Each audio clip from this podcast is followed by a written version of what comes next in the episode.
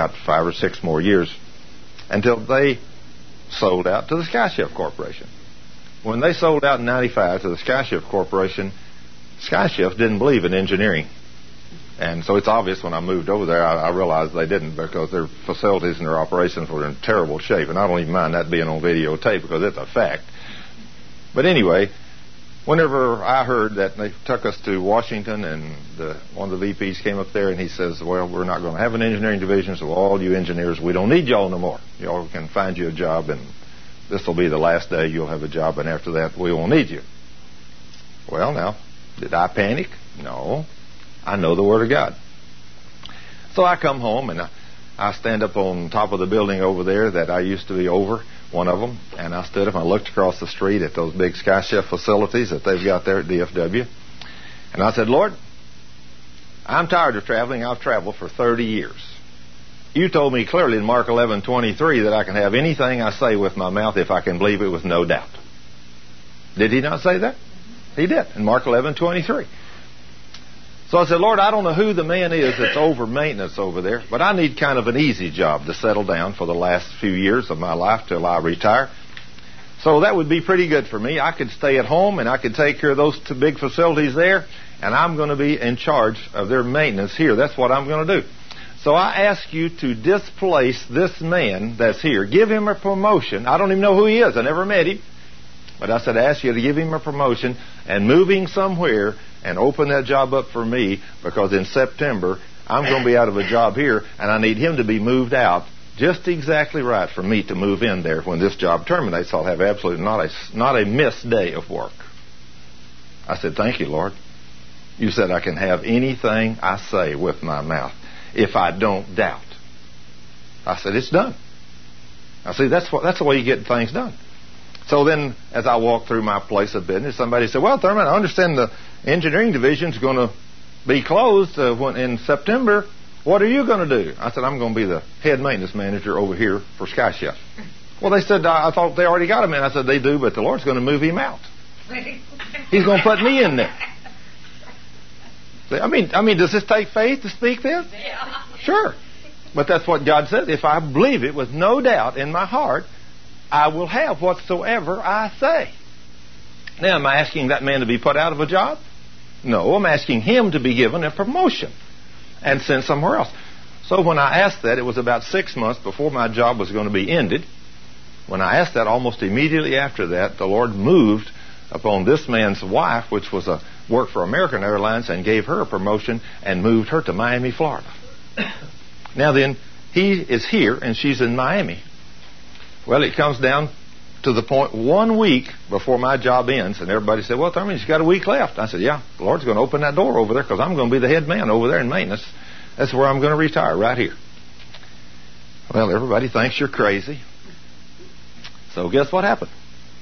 The man from Florida that was in charge of the Sky Chefs, they decided all of a sudden to stop using outside contractors to do their truck and building maintenance and, st- and decided to open a maintenance facility within their own operation. And they called this guy that was in charge of maintenance at DFW Airport for Sky Chefs and said, his name was Vinny, and said, Vinny, I would like to have a, a, maintenance manager down here to take care of this, and I know you very well, and I know you would do me a good job. How would you like to come to Miami and be my maintenance manager, and it would pay you X number of dollars, which was an increase, and he's going to get right down there in the same town where his wife has been already for six months. He said, I'd love it. I'll just give this uh, operation right here a week's notice and tell them I'm going to be down there. Well, I didn't know all these things were happening. But a week, within a week, now it's come. I thought, well, it's about time, Lord. My job's terminating next week. Next Friday's my last day here, so I'm just going to walk across the street over there and tell the VP and the director that uh, uh, I need to, I, you know, I need to be their maintenance manager. So I walked over there and walked on. I said, I need to talk to the VP here. He said, well, it's Pepe Pinto, and he's upstairs in office. So I go up there and I meet him. I said, you know, uh, I was the regional engineer for the Cater Air Corporation, and uh, they're going to close the engineering division, as you probably know. So I said, uh, I need a job, and I'd like to be your uh, city maintenance manager here for you. He said, Boy, are you just exactly right on time. I said, What do you mean? He said, My manager has been here for 10 years, came up this morning and told me he's going to leave here next week, and he's going to Florida.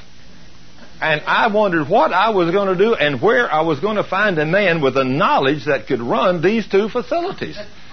And I said, Well, you got him right here. in fact, the VP, other VP came in and he says, Now this is these two here are two of our largest facilities.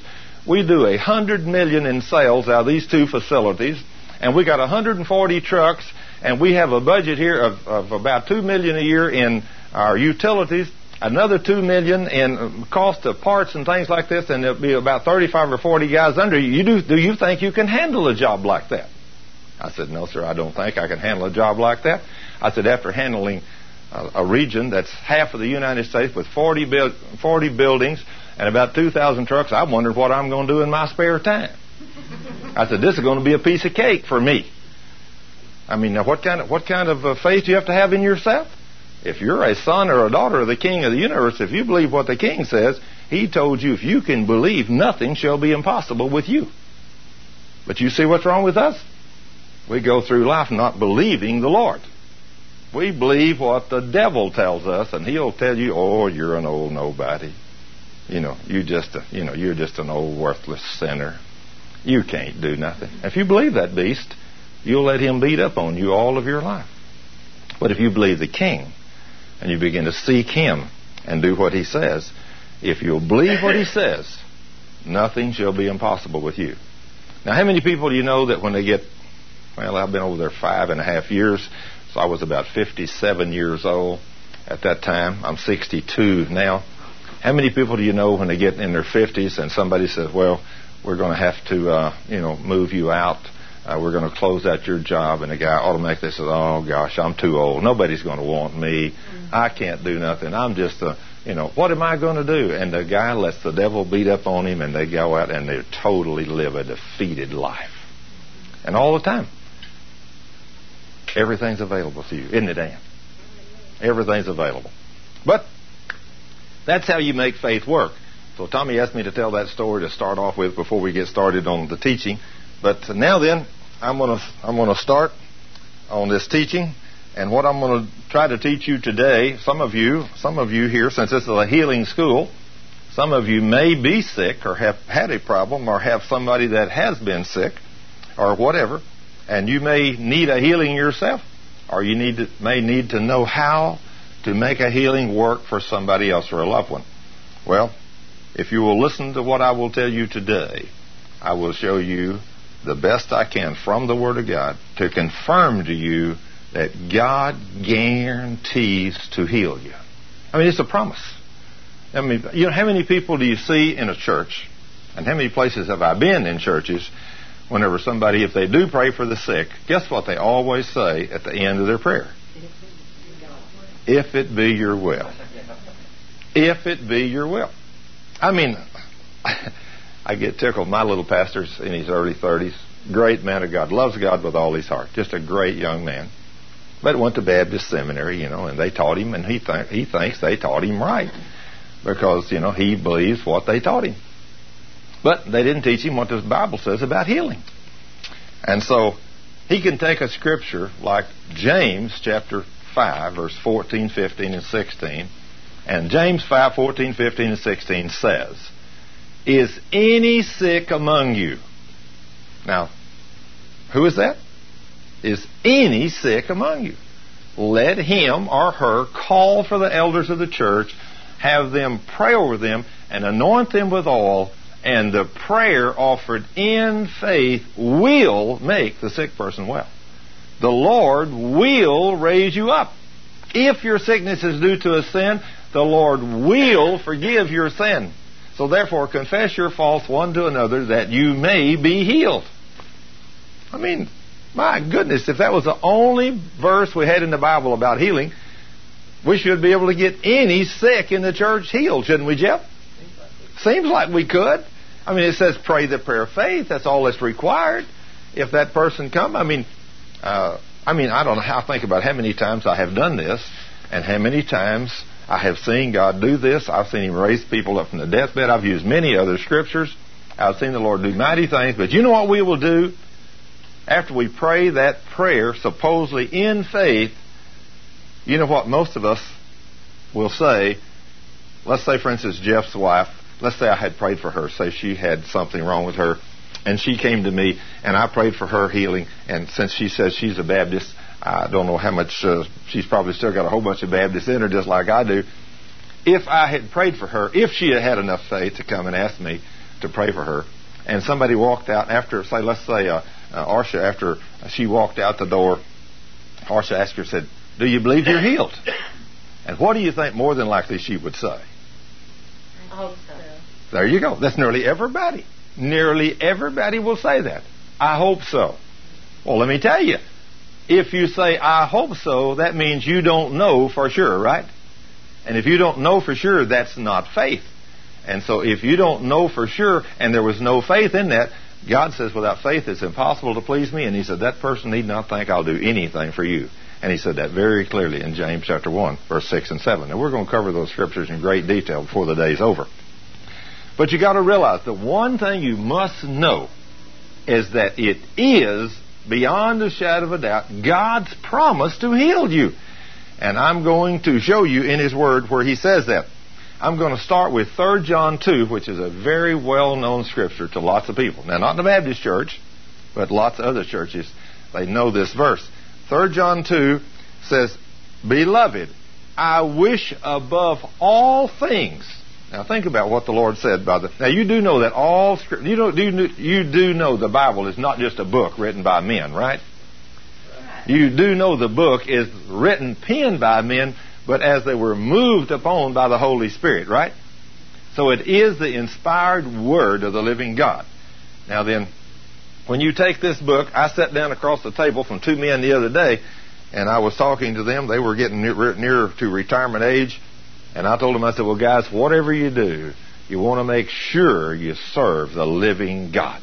Read the Bible. One of them said, oh, well, Thurman, that book, that's just an old book. Men wrote that book. I said, no. Yeah, men wrote that book, all right. But men wrote that book as they were moved upon by the Holy Spirit. See, most people, when you talk to most people, I don't know about in your workplace where you work, but if you stop and look, most people, I work in a place where there's a thousand employees. Would you please go out there and tell those folks to come right on in?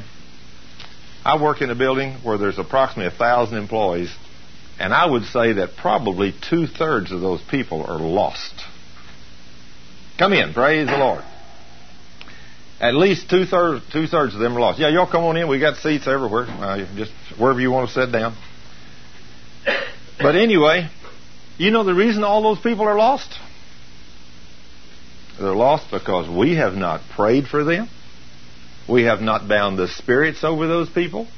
We don't know what kind of power we got to lead people to Christ. I've made a spiritual warfare tape here. I brought a whole bunch of tapes with me today. And as y'all uh, at the break we'll take after a little while, you could welcome to both the video tapes here. I got audio tapes here, and then in there in Tommy's kitchen, I got several boxes of tapes, and each box has different tapes in it. One of the boxes in there got a spiritual warfare tape in it. That spiritual warfare tape will teach you if you have someone that's lost, it will teach you how to do spiritual warfare, how to pull down the forces of darkness that are blinding the mind of that person, and how to get that person saved. Now, to give you an example of how that works, since I've learned how these things work, I've had, I'll tell this little uh, story right quick, just to tell you how sometimes it works instantly. But just a few months ago, I had a little girl uh, by the name of Glory call me from Denver on the prayer lines. Uh, I pray on the Tentmaker prayer lines every Friday night, and this telephone rang, and this little girl said, she just laughed and she said, you know, I was sitting out here in Denver watching your TV show, and I thought how much fun it would be just to call and tell you, I don't believe there is a God. Well, now, what does most people say about that? You know, you, know it, it, you, you might think of all kinds of things, but if you know the Word of God, 2 Corinthians chapter 4 verse 3 and 4 says, If there's anybody lost on this earth, they're lost because the God of this world has blinded their mind to the blessed gospel. Otherwise, they would hear and receive it and be saved. Now, can you imagine going up to somebody and say, You know, God sent his son 2,000 years ago to die on the cross to pay the complete price for your sins. He became your substitute so that you can become the righteousness of God in Christ, so you can live a great and awesome life on this earth and have power over the devil and all these mighty blessings are yours to redeem you from the curse. And then when you die at the end of your life, you'll get to die and go to heaven, and you'll get to live with the Lord forever, and you'll get to walk in a place that's got pearls and jewels for foundations, and the gates are one piece pearls, and the streets are made out of solid gold. Now, who would turn that down? Not nobody in their right mind, right? But I have people all the time that say, well, I'm not interested. Now, guess why they're not interested? Same reason Laurie wasn't interested, because the Scripture tells you what the problem is, and it's found in 2 Corinthians chapter 4, verse 3 and 4, where it says that if any are lost, they're lost because, because the God of this world, which is Satan, has blinded their minds to the blessed gospel. So, since Luke 10:20 says Satan has to be subject to me in the name of Jesus, if you know those scriptures and you know all power has been given to you over the devil, then I've merely done this. Whenever she told me that, I said, Satan, I rebuke the demon of doubt and unbelief that's blinding the mind of Laurie. I command you to take your demons off of her. Now. I said, now then, Father, I ask you to send the Holy Spirit to convict her of sin and draw her into the kingdom of God. I said, Lord, thank you. I said, now, Laurie, honey, let me tell you about Jesus. And in the next five minutes, I got that little girl saved, and she confessed Jesus with her mouth over the telephone. I said, Now, honey, you like one more thing? Let's ask the Father to fill you with the Holy Spirit because Luke chapter 11, verse 13, he said, If any wants the Holy Spirit, all you have to do is ask. I said, So I'm going to ask him to fill you with the Holy Spirit. I said, Because you want power to live this glorious life. And she said, Yes, I want that. And when she asked that, she said, Woo, woo, I felt something just come all over me. I said, honey, that was the Holy Spirit. Whoa, she said, praise the Lord. Now, a few minutes before, she's called to say, I don't believe there is a God. When you learn your authority as a son or a daughter of the king of the universe, you'll have no problem kicking demons out of people and getting people saved. And it makes life fun. Sure, anytime. Yeah. Have we have we got an extra mic, Jim, or is this mic can they hear it? Okay, go ahead, sir. Well, aren't you say that the second the minute you're saved, doesn't the Holy Spirit come into you? Yes, you, you get you you, okay. you get the Holy Spirit, but you don't get the power of the Holy Spirit. See, there's a second event called the fire or the baptism of the Holy Spirit. Now, I realize you and me been in the Baptist church all of our lives, and they don't teach this. But today, I'm going to teach that to you in great detail. I'm going to show you exactly how to do that. Yes, anybody gets saved, they receive the Holy Spirit. But it's like you open the heart, your door to your heart, and He comes in, and He just kind of quietly is there. But you don't get no power. There's another event which I'm going to clearly show you in the Word today. Yes, young lady. Now, this, is there any difference? Not really. If you just rebuke him, there's many times in the Scripture the Lord says, "I rebuke you," and the demon came out. Or command in the name of Jesus. Of course, Jesus never commanded in his name. He just said, I command you to come out. But he told you and I that we had to do everything in his name because Christ in you and me, the hope of glory, is where our power is at. So with Christ in us, the hope of glory, when we speak his words, the Father's words, in his name, the name of Jesus, and we do it by faith, the same things happen when we speak it as it did when Jesus spoke it. So you, you have that kind of power. I've had lots of preachers tell me, you know, that if you think you have that kind of power, I mean, you know, they said, if you think I'm going to believe that, I said, that's just like a young man the other day. I won't call his name because I don't want, uh, I don't want to be on tape. But uh, a young man called me and he said, uh, uh, I want to check you out. And I said, okay. And he's a pastor of a big, I mean, a, well, one of the pastors of a big Baptist church in this area, the Dallas Fort Worth area. And as we talked, he said, Some of the scriptures you use and the way you interpret them, I disagree with them. I said, Well, son, how old are you? He said, Well, I'm 28. I said, How much education do you have? He said, I'm working on my PhD from the seminary. I said, Okay, have you ever seen a miracle? He said, No. I said, I'm a farmer and I'm an engineer. And I've seen hundreds of miracles, so one of us must be interpreting the Word of God wrong, and it must be you. I mean, I mean, how much? I mean, you know, if a guy gets to me and says healing, I mean, and I've had lots of people come to me and said, Thurman. In fact, about three years ago, I had a, a pastor and a Baptist deacon walk up to me in my own church one night and said, Thurman, you're carrying this healing business too far. You know you're going to be sick. And I said, I do not receive that curse in the name of Jesus. He said, I'm not try- I'm not cursing you. I said, yes, you are. You're trying to, but I'm not going to receive it. I said, you don't understand what you're doing. But I said, when you speak to me and tell me I'm going to be sick, if I yield to that, a curse is going to come upon me, and the devil's going to have legal right to me, and I'm going to be sick. Now, let me tell you, guys and girls, almost 15 years ago, I learned that Jesus redeemed me from the curse and that he healed me on the cross and became my substitute, not only for sin, which I learned when I was an 11 year old boy, but I didn't learn until about 14 or 15 years ago that Jesus became my substitute also for healing and for the curse and for all of those things. When I finally learned that, one night after hours and hours and hours of study, when I learned that the Lord had become my substitute and that He healed me on the cross 2,000 years ago, I literally asked the Lord a question. Now, I'd been studying the Word of God hours when I said, Lord, if all this is true and it's all written in your Word, how come I've been sick so many times since I accepted you as my Savior when I was 11 years old? And again, He spoke to me in an audible voice, just as clear as a bell. He said, Son, you have not received me as your healer by faith in my word. I said, All right, Lord, I see it. So I literally fell on my knees. I got all the scripture in me. And I fell on my knees and I said, Lord, I see it. I see now that you not only became my substitute for sin, but you my, became my substitute for sickness, for disease, and to redeem me from the curse of the law. And so I don't have to be lost no more. I don't have to be sick no more. And I don't have to be poor no more. So I'm going to today receive you as all of those things by faith because I know all those scriptures and I've got them in my heart. And I knelt there and I received Jesus as my Savior, which I'd already done when I was 11, as my healer, as my deliverer and as my provider for everything. And I thanked him for it. Now then, he says the word is in you, it's in your mouth and in your heart. So I got up and the next morning I walked into my workplace and I said, Praise God.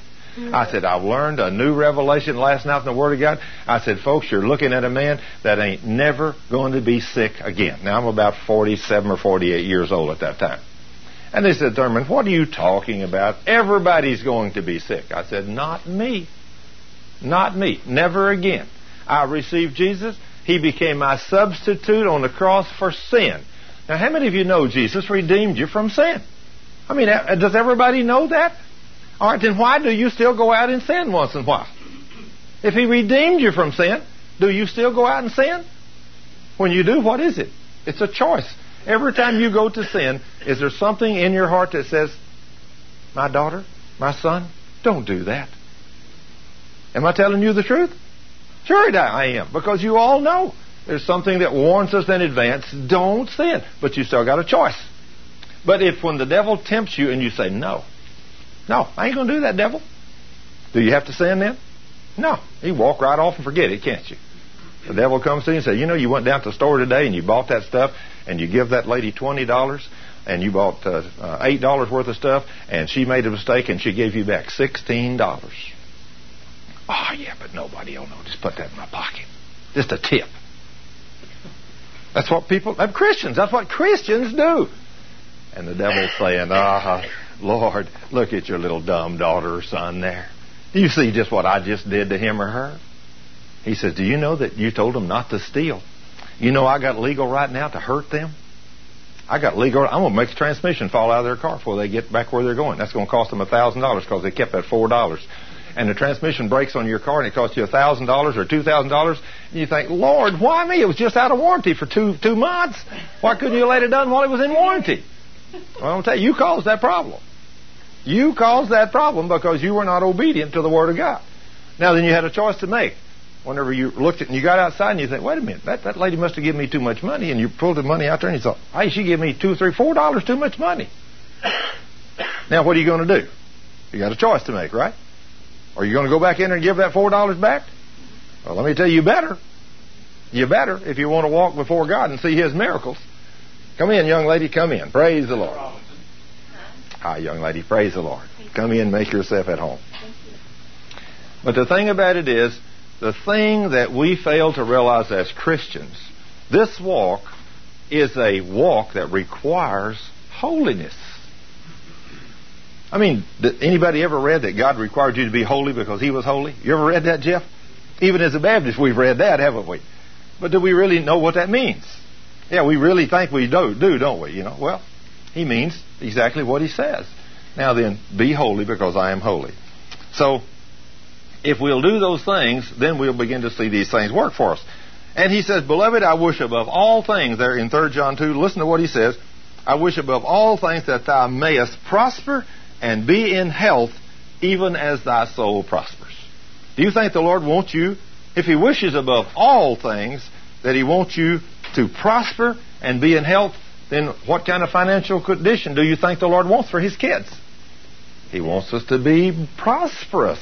I mean, but Lord, don't you realize, I mean, I'm just an old unworthy sinner, you know, I mean, after all, I mean, Lord, I mean, I'm just a little nobody. I was raised up on the wrong side of town and all this other stuff.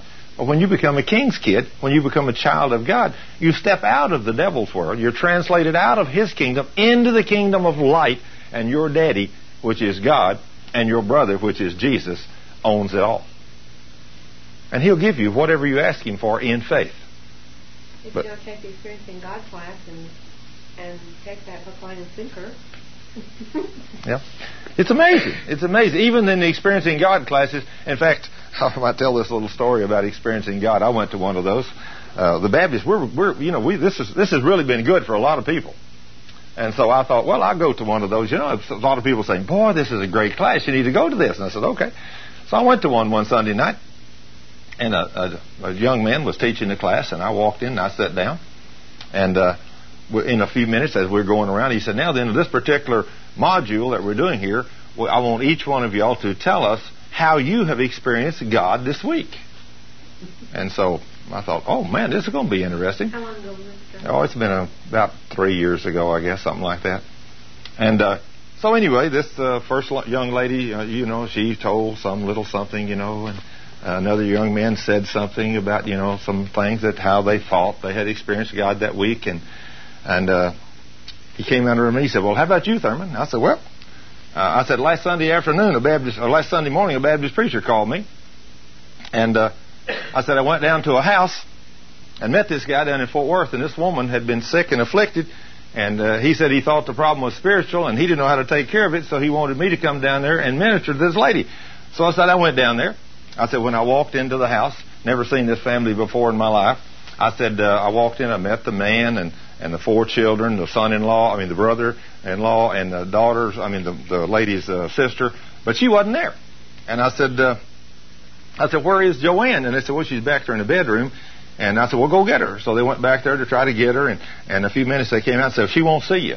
I said, well, let's pray, and she will. And so we prayed, and after I prayed, well, I said, now go back there and get her. And so they went back there and got her, and as they got this girl and started coming out, her sister was on one arm and her husband was on the other arm, and she walked out, heavy black hair hanging down on her face. As soon as she walked into the door, she said, I hate you. I hate you. I don't want you in my house. I'm mean, I'll hurt you. Get out of my house. Now, how many of you know a normal Baptist deacon would have been offended and he'd have said, I, I don't want to be in this lady's house. I'm going. But I ain't normal. And so I knew who I was talking to, and it was the devil. It wasn't that precious little lady, and I knew that wasn't that little lady. That was the devil screaming at me. He hated me. I told him, I said, set her down right there in that chair. So they set that little lady down in that chair there, and she had her head down. I knelt down before her, and I reached up to touch her black hair. And when I did, she slapped my hand. She said, Don't you touch me. I mean, I'll hurt you. I said, No, young lady, what you need is Jesus. She said, No, no, I don't want nothing to do with him. I said, Come out of her, you foul spirit of hell. You spirit of anger, I command you to come out. He said, I'm not coming out. I got legal right to be here. I said, Oh, you have, do you? I said, Her husband's sitting right there beside her. I said, Young man, you know anybody your wife hates?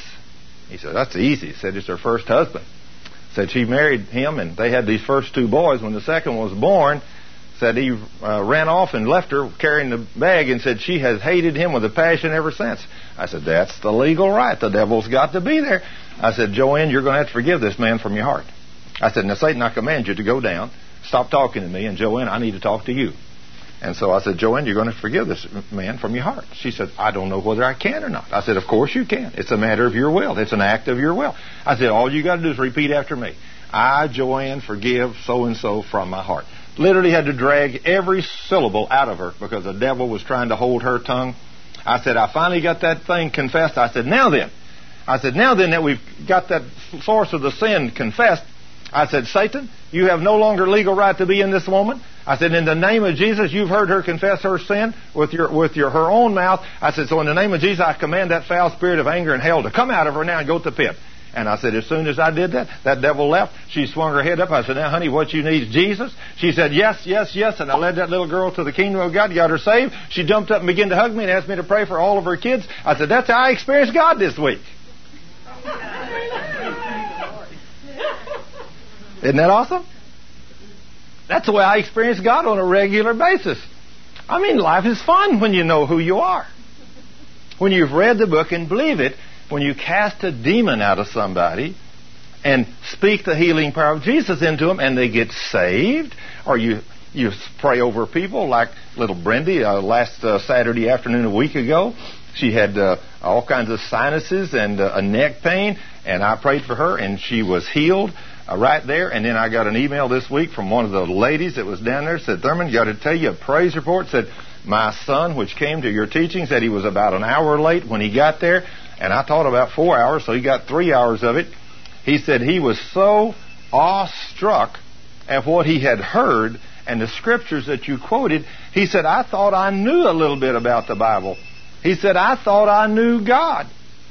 But he said, whenever this man began to teach the Word of God, he said, I realized I didn't know who God was. He said, I, he said, she said, my son took a bunch of your tapes and he's been listening to them. And she said, Mother, I don't think anybody in my church in Tucson knows God, and I'm not even sure that the pastor knows who he is.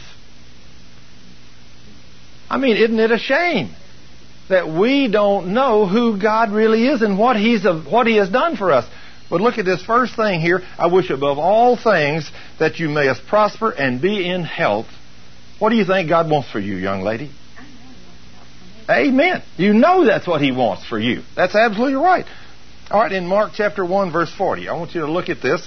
You can either write these references down or, or whatever. In Mark chapter 1, verse 40, and there came a leper to him, beseeching him and kneeling down to him and saying unto him, If thou wilt, thou canst make me clean. Now, what kind of theology did this man have about healing? He knew God could heal him because he had heard about Jesus. He had heard about Jesus going all over the place. He had heard about Jesus healing. He had heard about him opening the blind eyes. He had heard about him raising the dead. He had heard about him doing all those things. But he's just like we are today. If he will, he can make me clean. Well, with that kind of theology, you won't never get healed. You got to know. So before this man could get healed, I want you to see what Jesus had to do to this man. Jesus had to change this man's theology before this man could have faith to be healed. See, guess who it is that makes the healing power of Jesus work in your life? It's you. It is your faith that causes the power of God to work in your life. It's not His faith, it's your faith that makes it work. So look what the Lord says in verse 41. And Jesus, moved with compassion, put forth his hand, touched him, and said unto him, I will. Now then, if you had heard that from the lips of the Master himself, if you'd ask him a question, Lord, I know you're capable of healing me. I know that with you all things, but for me, would you do that for me? And he looked at this leper and said, I will.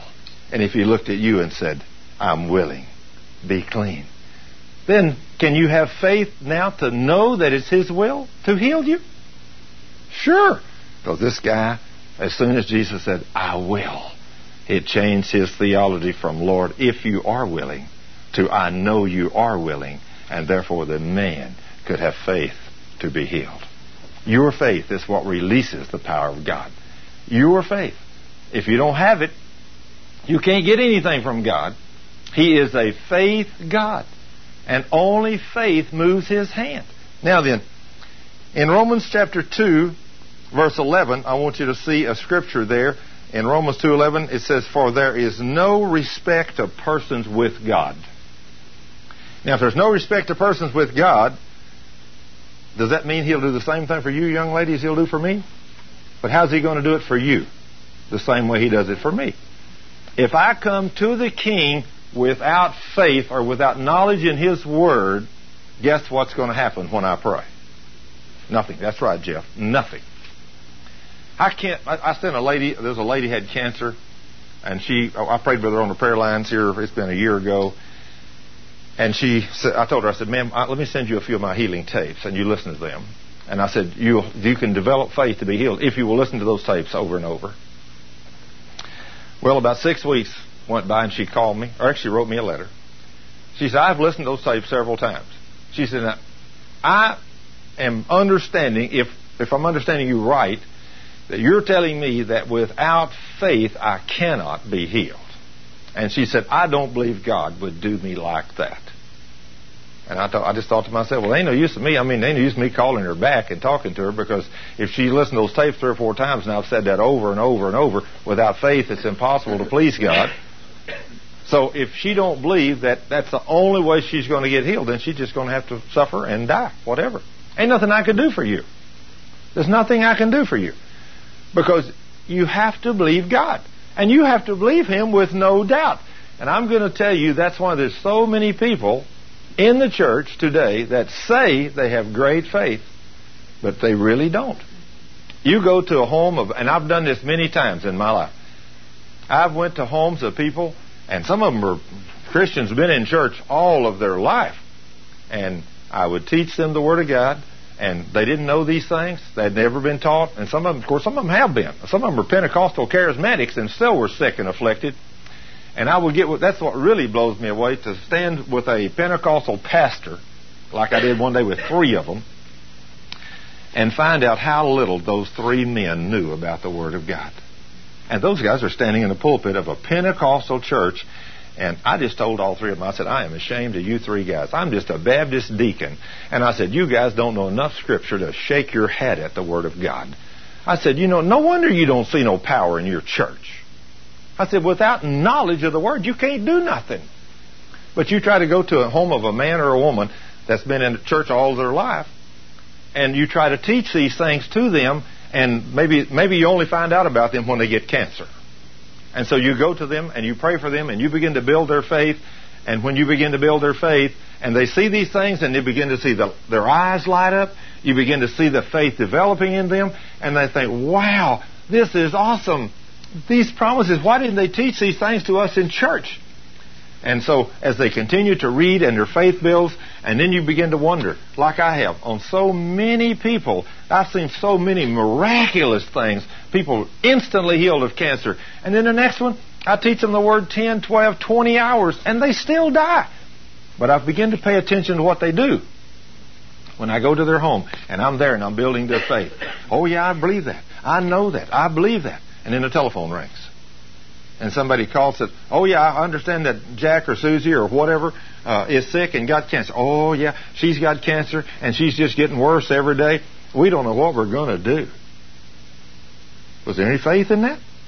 You know what should have come out of their mouth? No, she, she, well, I mean, the symptoms, the devil's put it on her. It appears that she's got cancer, but the word says she's healed. So bless God, it can't fail. If Jesus said she's healed, it's a done deal.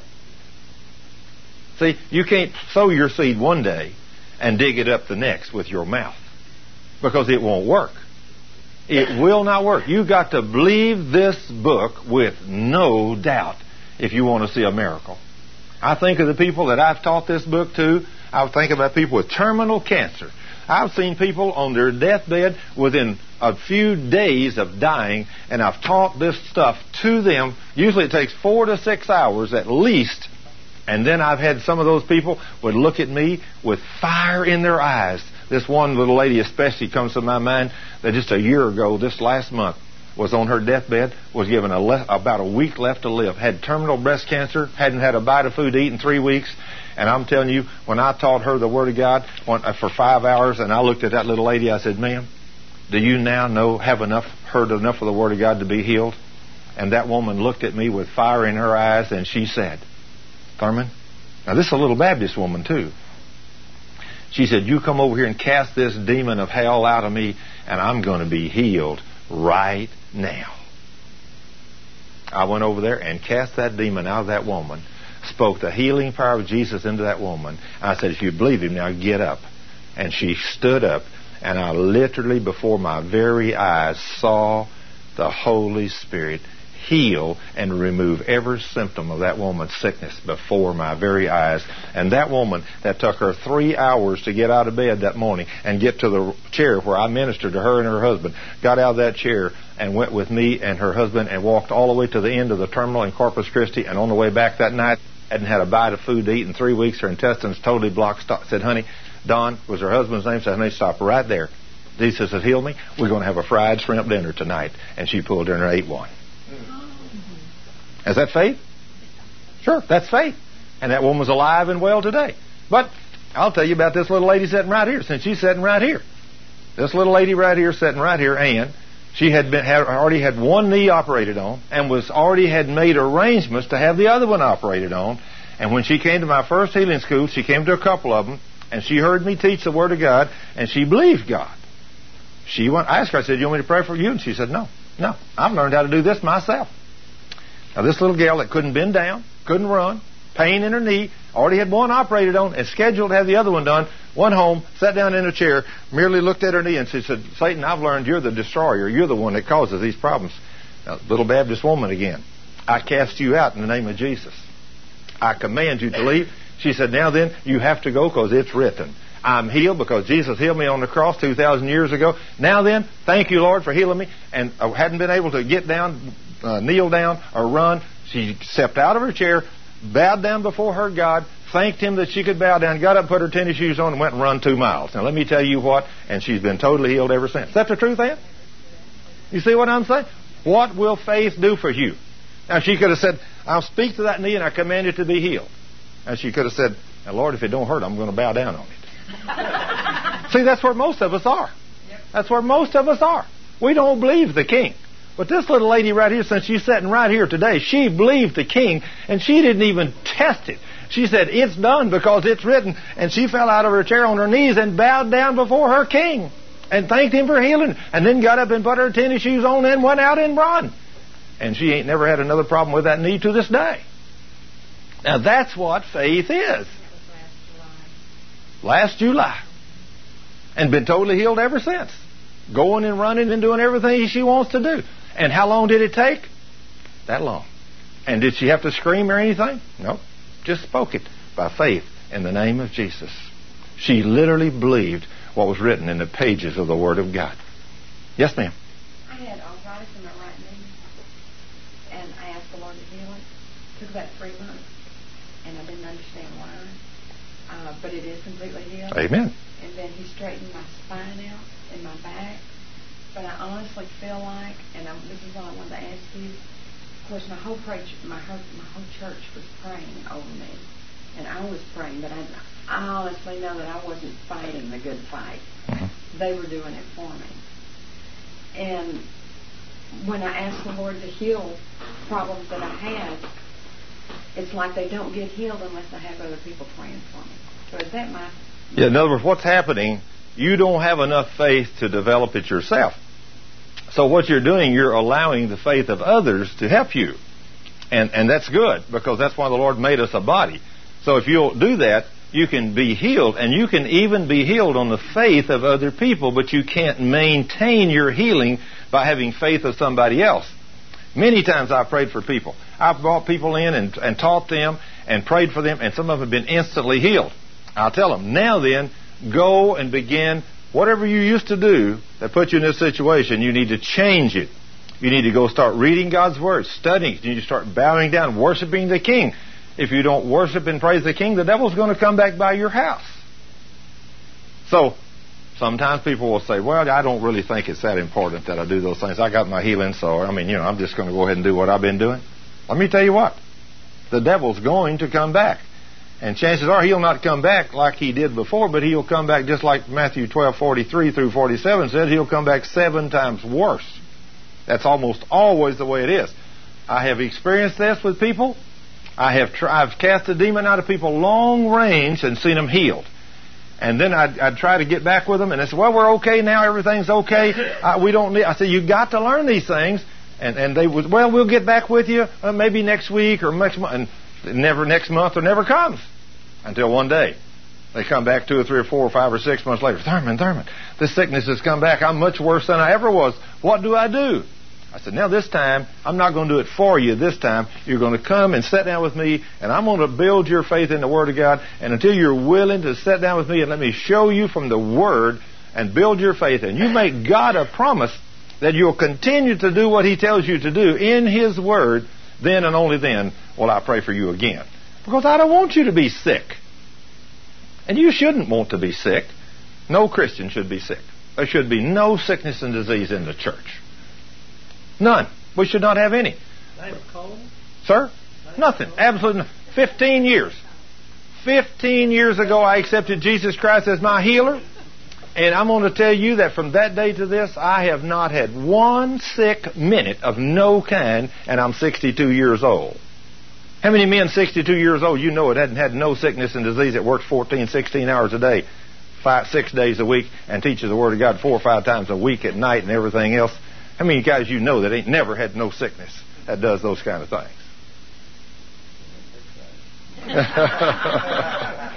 but I'm telling you, it works. I have learned something that works. That's just like uh, Tommy, uh, the guy that owns this home that's uh, gracious enough to let us use his home. Uh, he's been coming to many of my healing schools, and Tommy has learned a lot of things from the Word of God that he didn't know listening to me teach God's Word with the gifts He'd given me. So the other night there was a lady and uh, her name was Denise, and I met her after that. And he walked in. He met they're Christians. They used to be Baptists. They're now going to a non-denominational church here in the uh, Arlington area.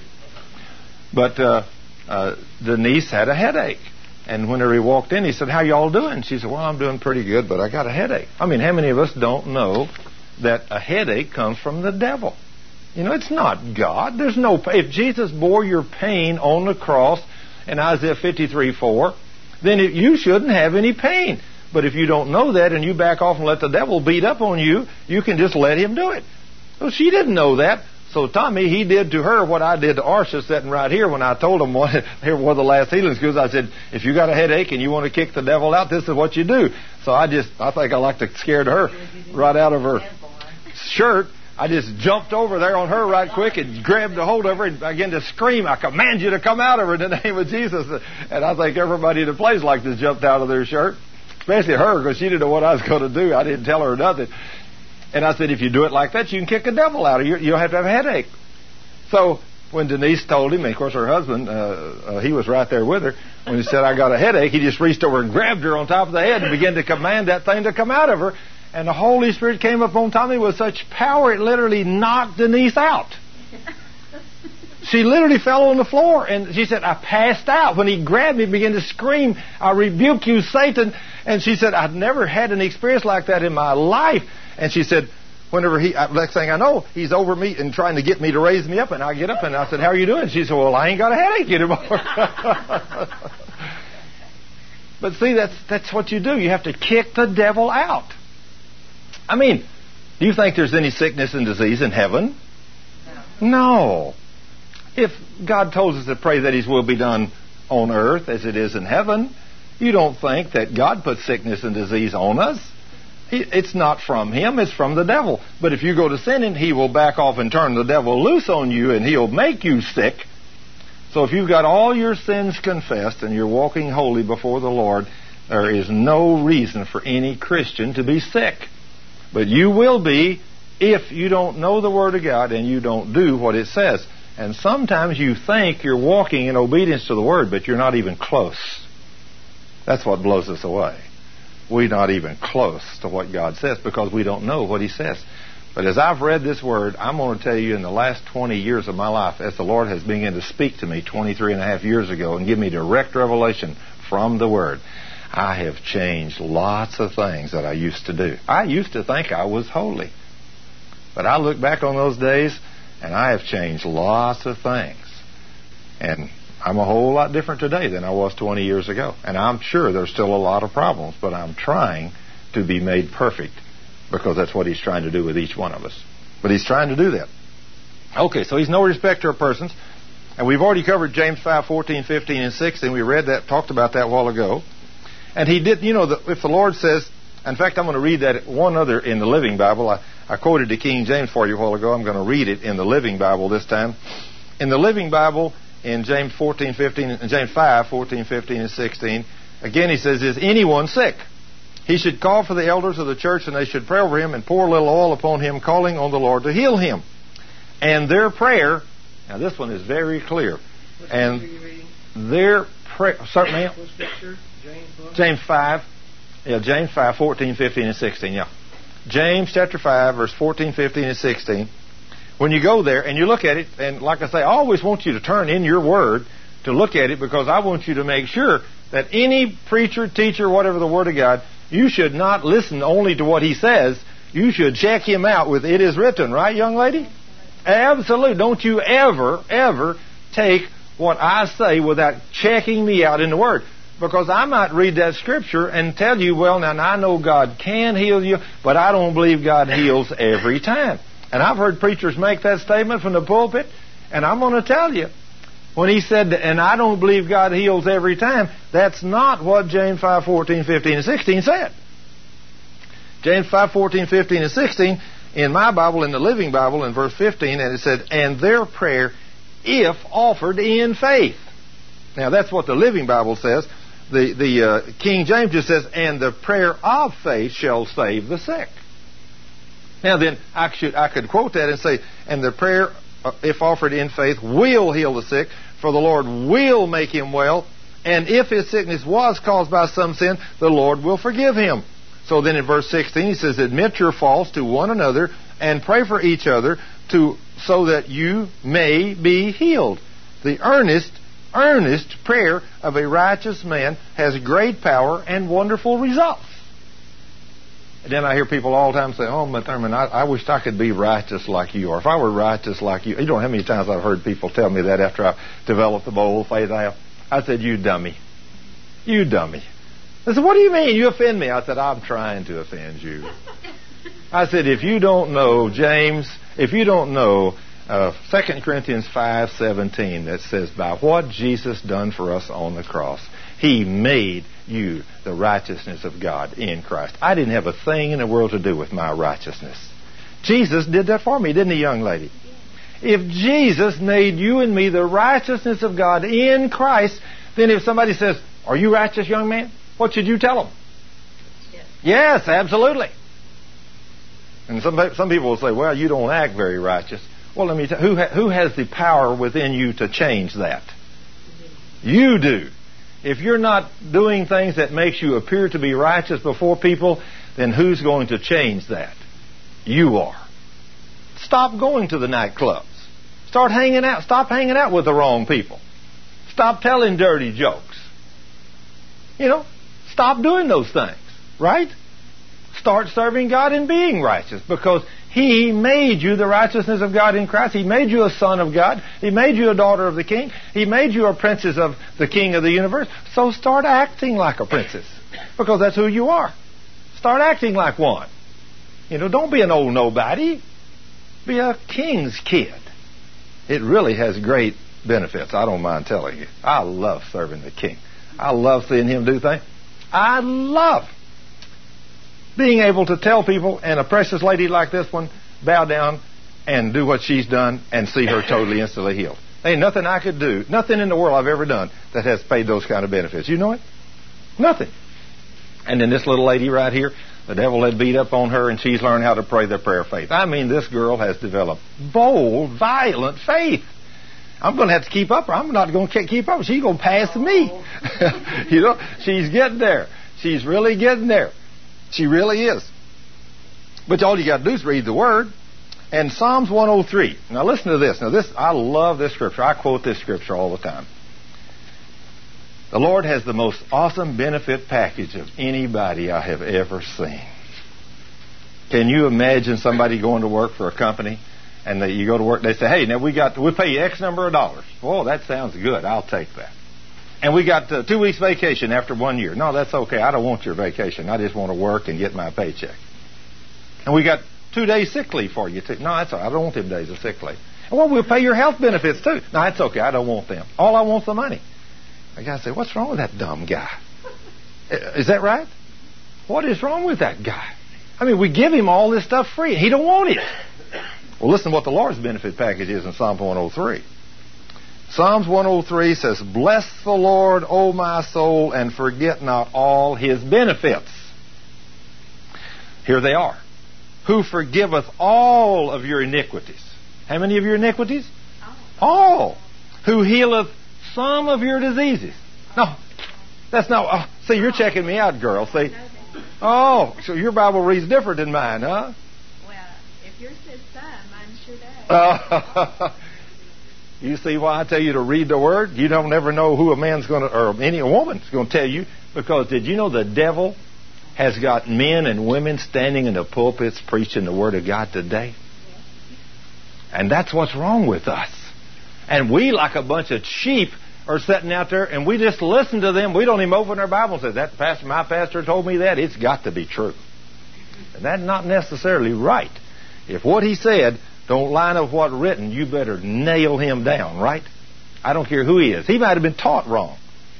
He says, Who healeth all of your diseases. How many of your diseases? All. Who redeemeth your life from destruction, who crowneth thee with loving kindness and tender mercies, who satisfieth your mouth with good things, so that your youth is renewed like the eagles. The Lord executeth righteousness and judgment for all that are oppressed. Wow. Does that fit you and me? Absolutely. I really do like this one. I quote that number five. As I walk in my workplace, as I walk through my place of business, as I'm singing the Word of God, as I'm walking through praising the King, and I walk through that place, and the more I walk in, I say, Good morning, everybody. Glory to God. Praise the Lord Jesus. Walk right in through the place, and everybody just says, Good morning, sir. Good morning. praise the Lord. Some of them will say, Praise the Lord. I'll walk through there singing, Glory to the Lord. I mean, it's awesome. You know? But guess what happens when one of them people gets sick or one of them needs something and they come to my office and I pray for them or pray for their mothers, their fathers, or whatever, guess what God does when I pray? He answers. Awesome things have happened in that place. I tell you, this this wonderful little black lady the other day, I come down the stairway, she come down the elevator and she had a great big old wrap on her arm and I said, Oh honey, I said, What is wrong with you? She said, Oh, Mr. Scrivener, I burned my arm and I got this great big old sore on my arm and said the doctors just can't seem to get it to dry up. She said, Let me show you. And she pulled this big old wrap off, and she had a three inch long, one inch wide burn right there. I said, My goodness, that does look terrible. I said, How would you like for Jesus to heal you? She said, I'd love it. Would you pray for me? I said, Yes, ma'am. Now, Jesus made you a promise in Mark chapter 16, verse 18. Anybody know what that says? Turn to Mark chapter 16, verse 18 in your Bible and see what your Bible says. Because yours might not read like mine does. In Mark chapter 16, verse 18, let's see what Jesus said would happen when you did something. But you got to do something. In Mark chapter 16, verse 18, Mark 16, 18. Hey, young lady, what did it say? They will pick up serpents, and if they drink the deadly poison, it will not hurt them. They will lay hands on the sick and they will recover. Wait a minute now. She just said to me, Does your Bible read you lay hands on the sick and they will recover? Why is it that we don't hardly ever see anybody in the church do that? I mean, so what? Hosea 4 6, my people perish for lack of knowledge, right? Sure. And then there's the rest of that, in case you hadn't read the rest of it, he said, Because you have rejected knowledge, so shall I reject your children. That's a devastating thought, isn't it? Because you've not done what God says. He said, I will reject your children. He told you clearly, you shall lay hands on the sick and they shall get well. I mean, is that what he said? So guess what I did to that little lady? Knowing that scripture, I said, how would you like for Jesus to heal you? She said, I would love it. Would you pray for me? I said, yes, I'll be happy to. So I reached up and laid my hand right there. And I said, Father, in the name of Jesus, it is written. Always remember that. It is written. Mark chapter 16, verse 18. You said, lay hands on the sick and they shall get well. And I said, thank you, Lord. It's done because it's written. I said, ma'am, it's done because it's written. All you need to do is go begin to praise the Lord. So she put her wrap back on her arm and walked out. That was at noon. The second morning, that woman bust the door down in my office as she come in. Oh, screaming, Mr. Scrivner, have I got a testimony? Look at my arms, look at my arms. And guess what? No scab. No scab, nothing. Her arm was just precious and slick and smooth as mine. Now then, what kind of a healing did she get?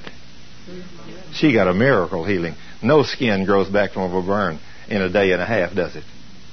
What put that in motion for that to happen? Faith in what? The Word. Faith in the Word. What did I do to her? I quoted the Word. I said, ma'am, it is written. Jesus said. Now, when you start putting Jesus' Word on the line and you really mean it, guess what's going to happen? It'll happen. It'll. Now, what if I'd have said, "Oh, ma'am, that sure is a bad-looking sore. Let's let me lay hands on." Jesus did say I could lay hands on it and he'd get well. Let's let's try him. Let's see if he'll do anything for you. Do you hear any faith in that, Jeff? No. And Jesus didn't hear any faith in that either. And the devil standing out there said, Oh God, look at your stupid little son. You made a promise so clear to him, he don't believe you. And that's where we're at. We don't believe the Lord. He made us those promises. He says, when you pray or when you ask anything, you must believe with no doubt in your heart. Well, I'm going to tell you, that's why we're sick and afflicted today, because we say we believe this book, but we don't believe this book. We mentally assent to the book. Yes, Thurman, I believe, I believe the word is true. I know the word. I, I mean, I've prayed for people. This one woman, I've, I've had many experiences like this.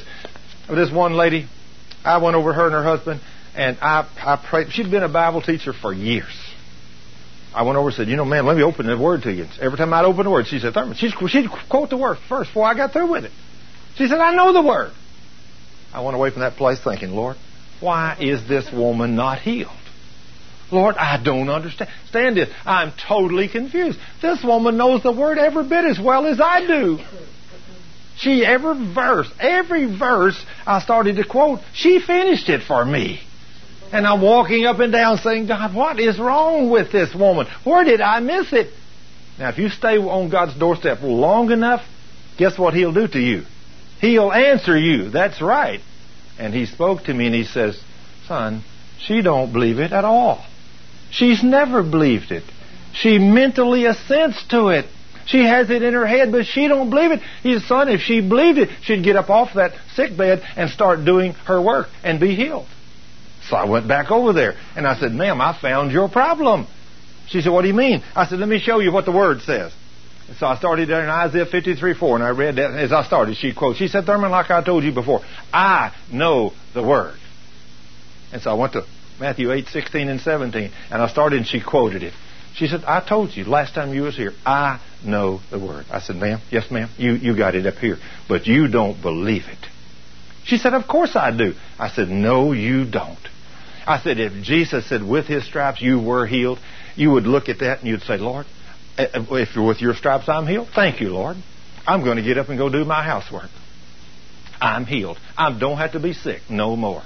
And she looked at me and she said, You know, you're right. I've taught this Bible for 25 years, and I did never did believe that.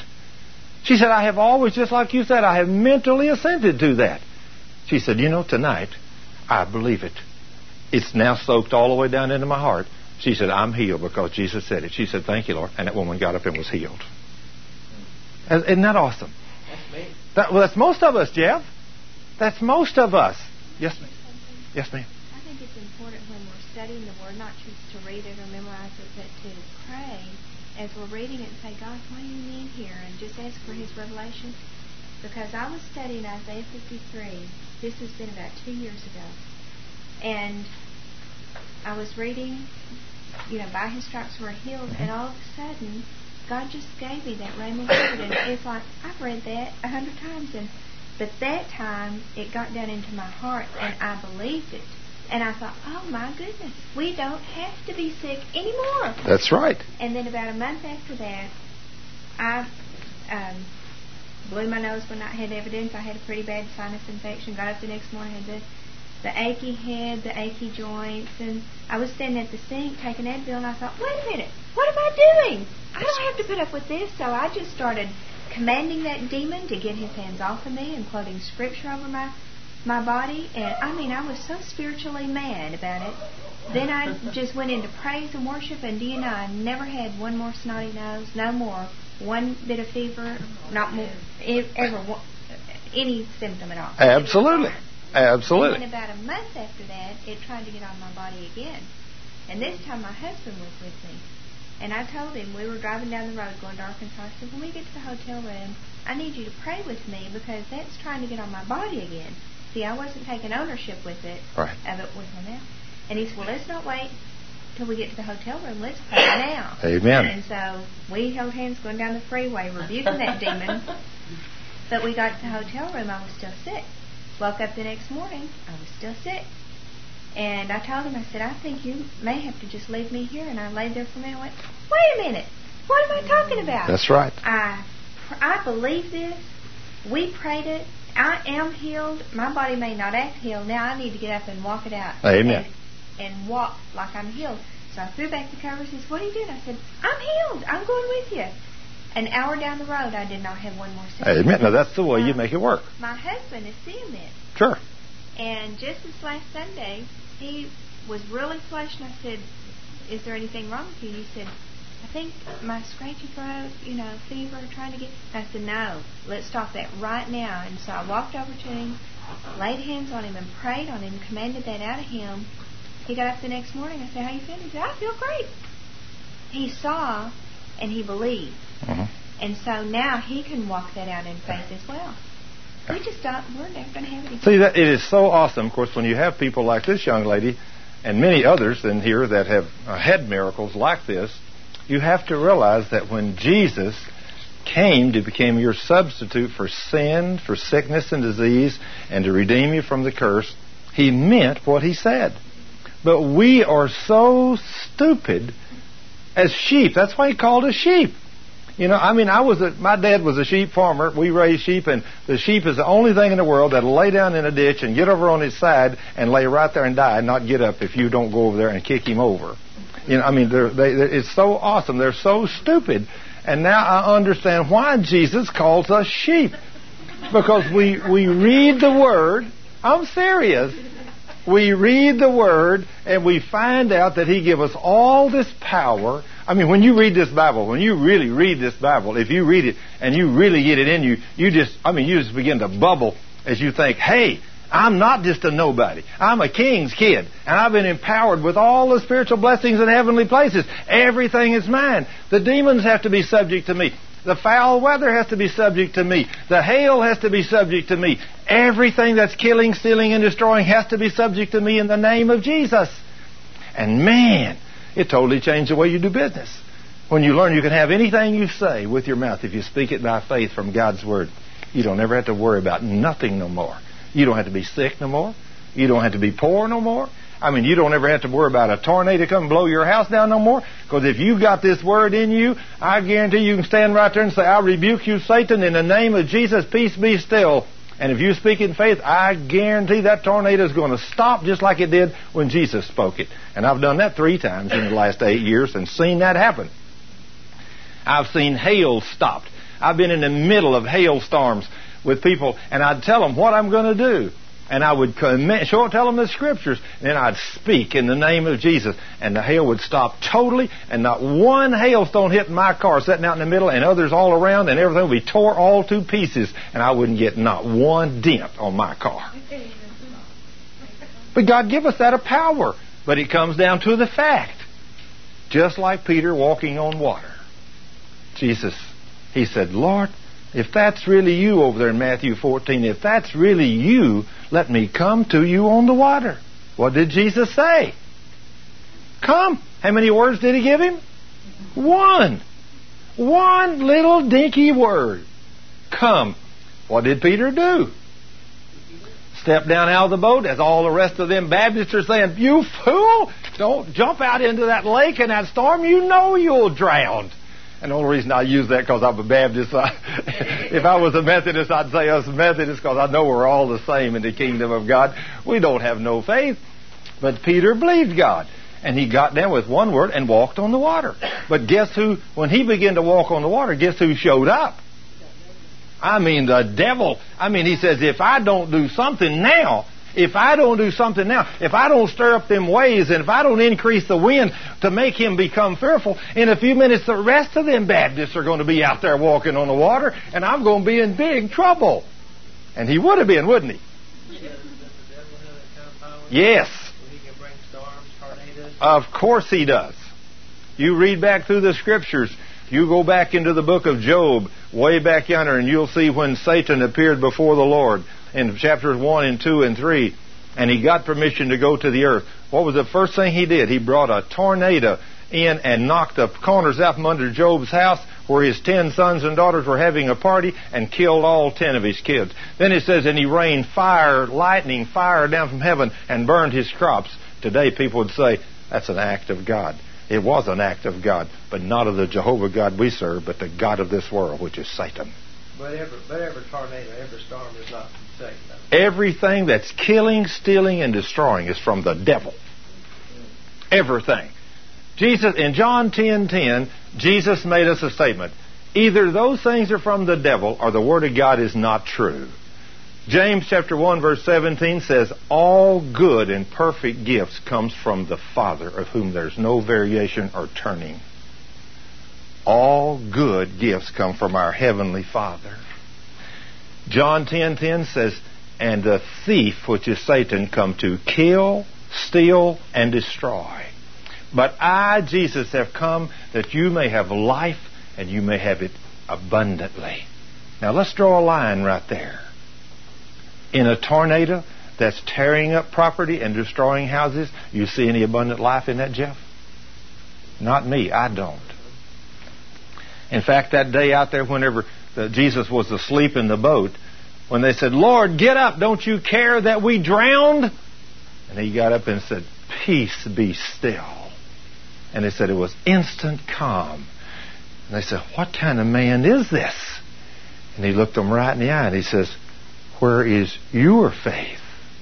What was he trying to tell us? Sure. But does that blow the average Christian away? Thurman, you think that I could control a storm? You don't believe you can? No, then you can't. Because the Lord says, whatever you do from His Word, you got to do it with no doubt. Now, I remember in May two years ago when I walked outside and a tornado was tearing the place up.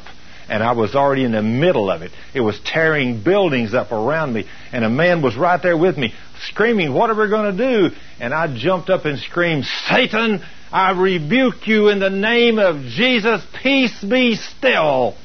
And the wind went from 100 plus miles an hour to a light breeze in one heartbeat. And everything that was in the air fell to the ground and was total calm. And that man said, Thurman, if I hadn't have been here and seen that, I would have never believed that. That's what's wrong with us. We don't believe this book. When you read the Word of God, you will learn that Jesus not only gave you authority over sin, He gave you authority over the devil. He gave you authority over sickness and disease, which is the devil is the author of it. And anything else that the devil is doing that's killing, stealing, and destroying, he's giving you authority over it. When the devil, when a, when a tor- tornado begins to come through, or hail, or all. This Baptist preacher friend of mine, when I met him several years ago and began to teach him these things, he graduated from the seminary 25 years ago, and he thought I was crazy. Until one day he saw it, and then he said, "You know, Thurman, that is what Jesus said. That's what he means." I said, "That's right, sir." And so, did you know from that? This boy had had I don't know three or four or five roofs put on his house in four or five years in that area. He lived in the Arlington area, and did you know after he learned this, every time when a storm or something would come up, he'd walk out there and say, "You ain't going to do this to my house, you beast! In the name of Jesus, I command not one hailstone to hit my house in Jesus' name." And he has never put another roof on that house since that day. But every spring, whenever they say tornadoes coming or hailstones coming, whatever, he walks out there and says, "You ain't to do it to me, you devil!" Just like this little lady right here did. I don't have to put up with this nonsense. That come from the devil. In the name of Jesus, I command you to take your filthy hands off of me, devil. And if you speak it in faith, what's going to happen? It's going to happen. Just like this little lady said, and just like this one here, when she bowed down, when she merely commanded the thing to leave her and said, Lord, thank you, it's done. Because it's written. But about thinking you're, I mean, they think you're nuts because three, was it two weeks ago or three weeks ago on Saturday, I got up that morning and I had to go to a, a meeting clear on the other of town. And uh, the weather was saying that it was pretty certain we were going to have a tornado come through downtown Dallas. And I was going to be like right there. And, I, and it was cloudy and yucky and mucky. And I just got on my knees in the morning and I prayed and I said, Now, God, protect my car, protect me wherever I go today, the building I'm in, da da da da da. Send your angels. And I got to that class and I made a comment to the teacher. I said, We ought to have a prayer here about this. She kind of just went right over her head. But the man next to me heard me make a comment about it. And later during the break, when I had to get up leave, I left at, the, at lunch, and uh, he looked at me and he said some, made some kind of a, not a smart remark, but kind of one of those like, well, you know, what about the weather kind of deal. So I looked at him and I said, we're not going to have a tornado here. I said, you think I'm joking? And he crossed his fingers, and I looked at him and I said, ah, I prayed about it. I said, if you don't want to be in a tornado today, follow me around. Amen. Amen. hey.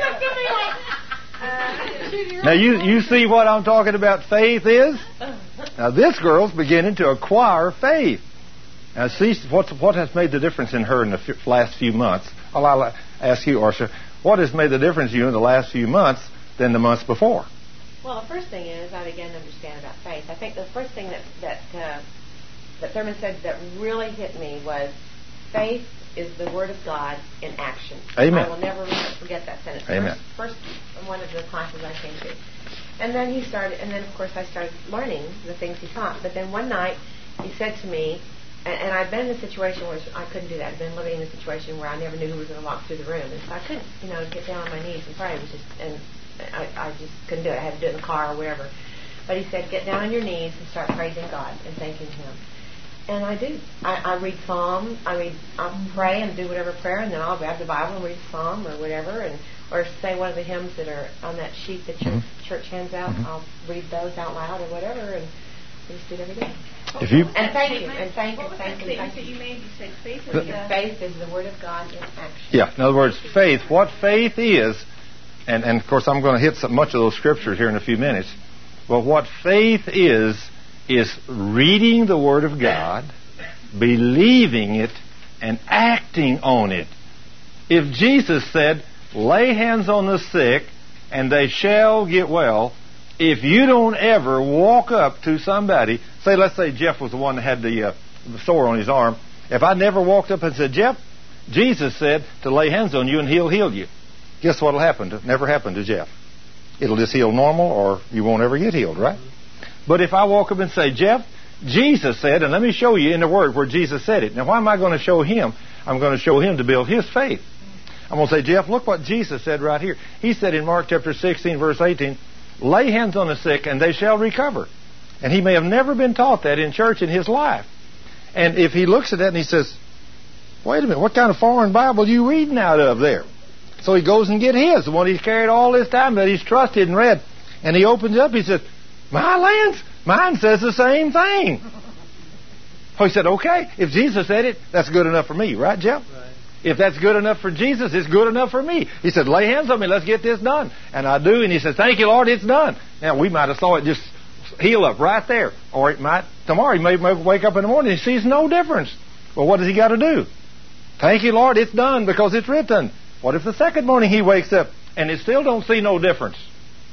Thank you, Lord, it's done because it's written. I'll tell you the most awesome story I've ever heard about a woman that came down on a scripture like that, and they prayed over her, and this woman had a great big goiter on her throat. This thing was a humongous thing. And immediately after they prayed for her, she said, I want to get up and give a testimony that the Lord has healed me. So the pastor said, okay. So she gets up and this thing's hanging on her neck. She said, I just want to praise Jesus that his word says I'm healed, so I believe it, I'm healed. Well, okay. They just prayed for her. So six months later, as she walks around the church every day, she says, Pastor, I want to give another testimony this morning and thank the Lord for healing me and taking his goiter off. He said, but it's not gone. Oh, yeah, she said it's gone because the word says so. So she gets up there and she tells everybody, every six months for two years, this woman does this. Now, then, what do you think most of the church members begin to think about this poor? Yeah, this gal, you know, I mean, she's got a loose screw. Can't she see this thing's not gone? But this woman believed God. Nearly two years went by, and it was either third or fourth time she said, Pastor, I want to give another testimony and praise the Lord for taking this goiter off my neck. He thought, oh gosh. He said, okay, okay, go ahead. So she gets up there. And she said, You know, I just want to give a testimony again, tell the Lord Jesus how grateful I am to Him for removing this goiter on my neck. And the people out there said, Oh, not her again. And about that time, guess what happened? That thing dematerialized in one heartbeat before everybody's eyes, and it was gone. Standing at the pulpit with the whole church watching, it dematerialized and left. And the church went wild. Yeah. And after they all settled down a little bit, she said, What are y'all so wild about? I've been telling y'all for two years it's gone. Did that little woman have faith? Yes. But see, that's the kind of faith that moves the hand of God. Now then, what if she had doubted the second morning when she woke up and she looked, she said, Oh Lord, it didn't happen. It's not gone. And the devil says, That's right. And he said, You got to believe with no doubt. So there's doubt. So he says, God, she just lost her miracle. You know what she was like? She was like um, Peter in Matthew 14 when he was walking on the water. When Peter walked on the water, he walked on the water until what happened? Till he doubted. The very minute he doubted, what happened to the water? He began to sink. And when he cried out to the Lord, and the Lord reached out his hand and picked him up and looked him right in the eye, and what did the Lord say to Peter when he looked him right in the eye? You of little faith, why did you doubt? Which means that if he had not doubted and he had not yielded to the fear, guess what would have happened? In a few minutes, all of that boatload of Baptists would have been out there walking and dancing on the water. and the devil when a boatload of Baptists starts walking on the water, the devil's in trouble, let me tell you. I guarantee. But I don't know what kind of church you come from. But if you're a Methodist, Catholic, Pentecostal, it don't make no difference. The day a boatload of us get to walking on the water, the devil's in big trouble. I can tell you for sure. And he ought to be in big trouble because we ought to start believing our King, right, young lady? We ought to start believing him, but we don't. Okay. Now let's go on down here. And Isaiah 53, we're going to get into this scripture this little lady was talking about a while ago where she got such a great revelation a few years ago. In Isaiah 53, 4 and 5, which is a, an awesome set of scriptures, it says in Isaiah 53, 4 and 5, said, Surely he, Jesus, has borne our griefs. Now that word there in the Hebrew, choi, or however you pronounce that, is correctly pronounced pain. So surely he has borne our pain and carried our sorrows. And that word there is also translated diseases or sicknesses. So surely he hath borne our pain and carried sicknesses, yet we did esteem him stricken, smitten of God, and afflicted. But he was wounded for our transgressions, he was bruised for our iniquities. The chastisement of our peace was upon him, and with his stripes we are healed. Now, anybody know how many years before Christ came that this was written by the prophet Isaiah? 750 years before our Savior came, he penned this by the Holy Spirit. He told us clearly what Jesus was going to do. He was going to come to be our substitute for all these things. And nobody had a clue of the substitutionary death of Christ until it was revealed to Paul. But none of the apostles knew it. None of them understood it. None of them. No, I mean, when Peter, after even being filled with the Holy Ghost and spoke in tongues and prophesied and everything, they said, Men, what must we do to be saved? What did Peter say? Come and receive Jesus as your Lord and Savior? He said, No, come and repent and be baptized for the remission of sins. Because he didn't have a clue that Christ had come to be the substitute for sin, sickness, and disease, and for the curse. He didn't have a clue. And later, none of them had a clue. None of them understood it, the scripture says. But one day, on the way to Damascus, the Lord appeared unto Paul and knocked him off of his horse and then blinded him and then brought him up to the third heaven and said, Son, they didn't get it. So I'm going to have to tell you mouth to mouth. You got to know that I come and sent my son to be the substitute for their sins, for their sickness and disease. And finally, when you get to the book of Romans, Paul starts laying it out.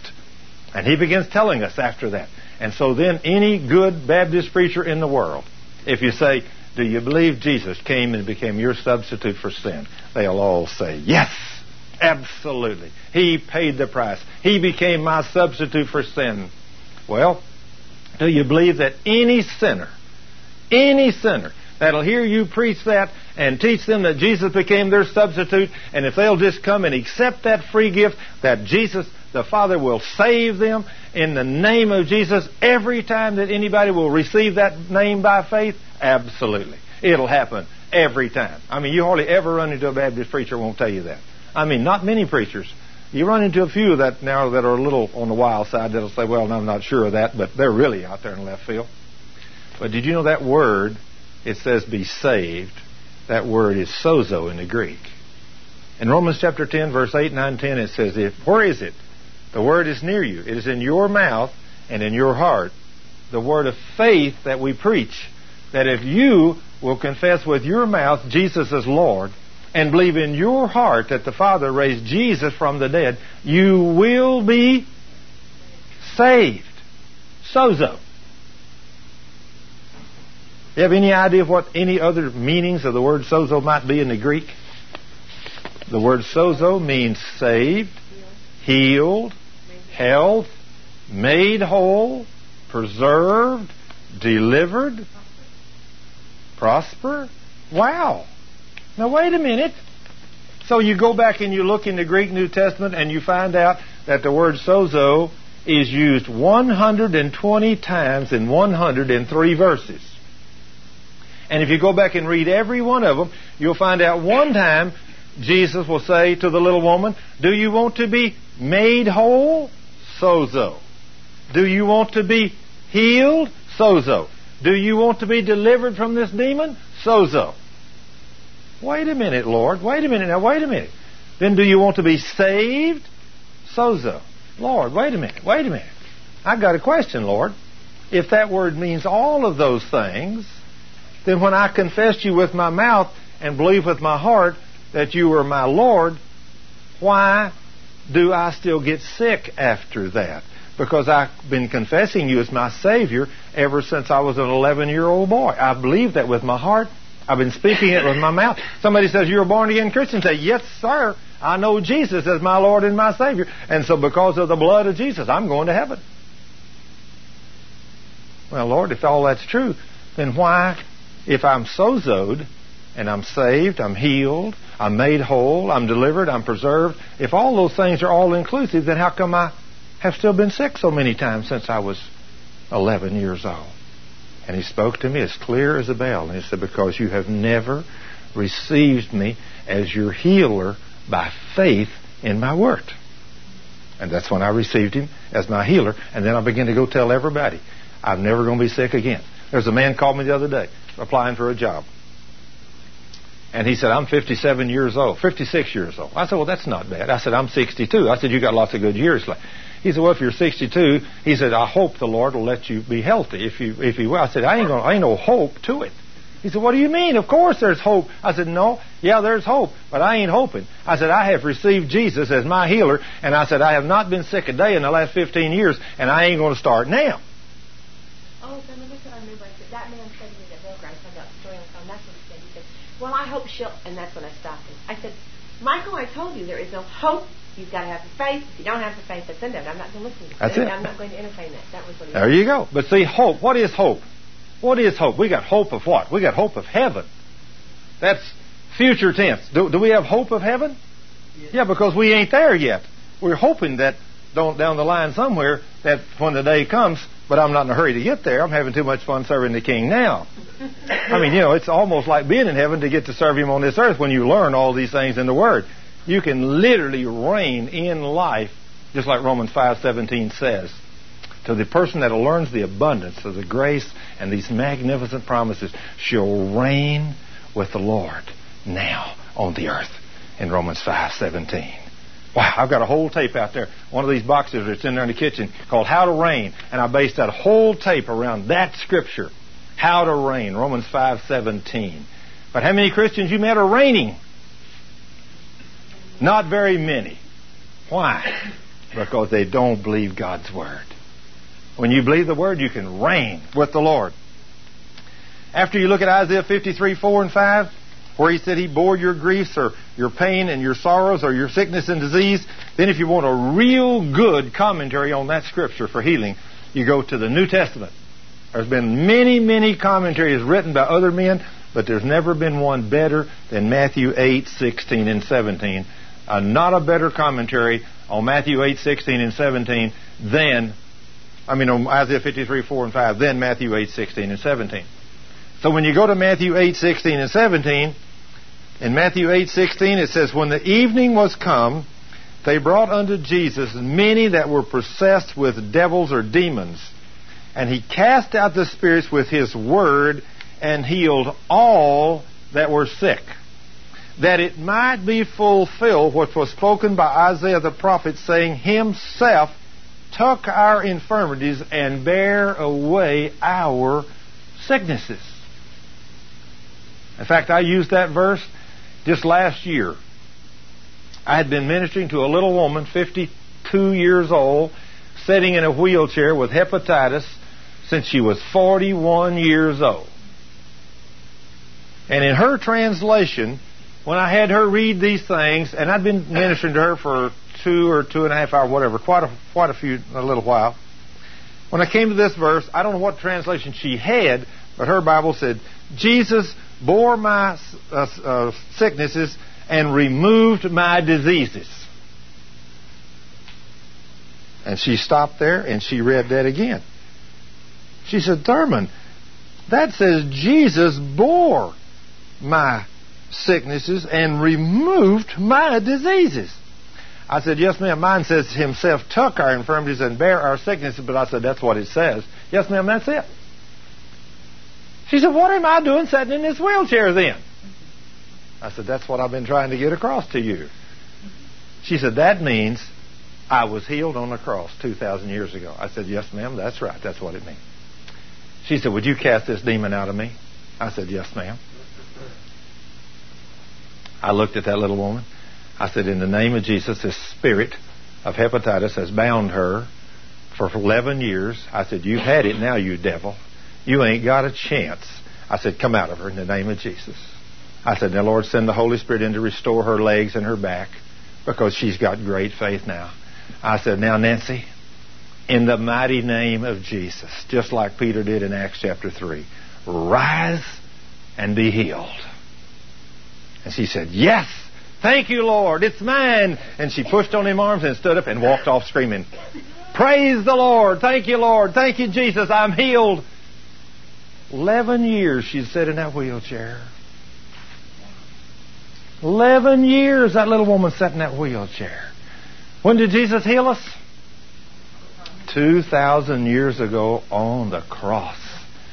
But guess who's going to come by and beat up on you if you don't know what's yours? The enemy. The devil. Why do most Christians sit in sickness and disease? They don't know and they don't understand. That's right. We don't know. We don't know. We don't know these things. Because if you know these, now a lot of people know these things, like this woman I was telling you about a while ago. She knew all the scriptures. She had taught the Word of God 20 or 25 years. But she mentally assented to them. That's what's wrong with most of us. If you really believe God's Word, it'll work for you. If, of course, you're walking in obedience to the Word. Now, you can't be living in sin. I mean, if you're, if you're lying, stealing, cheating, committing adultery, and you're speaking evil about everybody, and you're walking around telling evil stories about everybody up on the block, and you're living in the devil's world, don't come to God and ask Him to heal you because He's not going to do it. It don't work. And that's what's a, that's another thing's wrong with the church. So many people in the church are, are holding unforgiveness. They're not doing what God says. And if you're not walking in love, he says in Galatians chapter 5 verse 6 that your faith worketh by love. If you're not walking in love, forget it. There's a whole lot you have to learn about this book to make these things work for you. I have known people that have been in every prayer line. I mean, I'm talking about from the top evangelists in the nation down. Some of them are there every time, and they never get healed. And then you sit down with them for four or five hours and tell them what's required to get healed. And sometimes it takes 10 or 20 or 30 hours worth of teaching. And if you, if they finally get it and begin to do what the Lord says, guess who the healer still is? It's Jesus, the same that was here 2,000 years ago. Guess who, guess who knows everything about you? Jesus. So if you're living in sin, or you don't have any faith, and you're going over there to every time a crusade comes to town that's got a big name evangelist, and you're living in sin, or let's say you're living with a woman or a man out of wedlock, or whatever, and you're doing all these things, and you got AIDS, or you got sickness and disease, and you go down and say, I got to get healed. I'm liable to die with this sickness I got. And you go down there, and the man prays for you, and nothing happens and you go home and you go right right back home to the woman you had last night and you go back to bed with her and she's not your wife. I'm going to tell you why you didn't get healed. Because you're living in sin. I'm telling you something, something turns God's stomach. If there's anything that make God sick, of course, there ain't nothing make God sick, but sin turns his stomach. He tells you to be holy, obedient. And if you're not willing to do that, forget it. You ain't never going to get nothing from God. It ain't going to work for you. That's just how simple it is, Jeff. It, it's a choice. That's just like, I won't call the name of a man, but this man, a lovely lady, invited this man to come to my Bible study class a few months ago. And this man had a spur in his backside.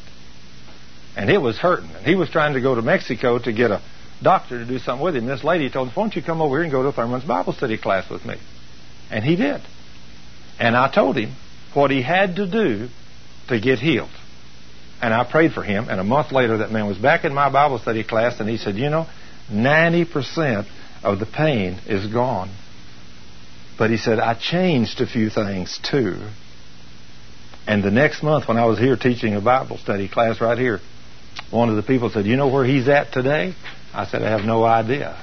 They said, He's getting married. Isn't that amazing? Why did he have that spur in his backside that was killing him? He was living in sin. And when he heard me tell him, if you want to get healed, I'll pray for you. But if you're lying, stealing, cheating, or committing adultery, you are going to have to stop it, and you're going to have to ask God to forgive you, and He will, and then He will heal you. And He may not do it immediately, but if you will remain faithful to Him, Guess who's with him every time he went to bed with that woman out of wedlock? The, well, the devil was there, and guess who else was there? The Lord was there too. And he knows everything you do. So if you want to get something from the Lord, guess what you better do? You better be holy before the King. You know, it's a devastating thing, young lady, to think that he even knows the intent of my heart before I say it. Isn't that awesome to think? That's scary. You know, somebody says something to you, and all of a sudden something rises up in you and says, I want to kill him. But you don't say it, you just think it. The king says, No, wait a minute, son, wait a minute. He said, Oh, Lord, forgive me. I, didn't want, I don't want to hurt him. he says, Now you're supposed to walk in love. Some, let me tell you, sometimes that's not easy, is it, guys? No. Sometimes walking in love's not easy. You know what? I just, I just want something. Um, I grew up in an angry, a very angry household. A father that was a, a everyday, 24-hour day, seven-day week rager. And I know that I ended up with, and, and I was hurt a lot in in that family, and, and I grew up with a lot of anger inside of me. Now I never let mine get out of hand like he did, but it was in there, and I didn't know it. So I just saw something the other day. This broker in this transaction, goodness gracious, I mean, he is a rager and uses awful language and everything. He, he claims to be married to a woman who's a minister at one of the big churches in Dallas. Mm. And of course, it's his fourth marriage. He raged at me on the phone the other day for no reason. There was no reason. He was just uptight because there were some things that had to be done. Are he using And foul I- language? Oh, yes. Oh, wow, okay. And um, I want you to know, I want you to know, I prayed for him. Amen. Amen. Good. That's what you should have done. I didn't get mad at him. That's I what- prayed. That's what you should have done. In, in other words, let me let me put it this way: it'll make it a lot easier for you when you understand. Anytime a human being does that, guess who it is in them that's causing them to do that? The devil. Yes. When you realize you can hate evil, that's the only thing God says you can hate.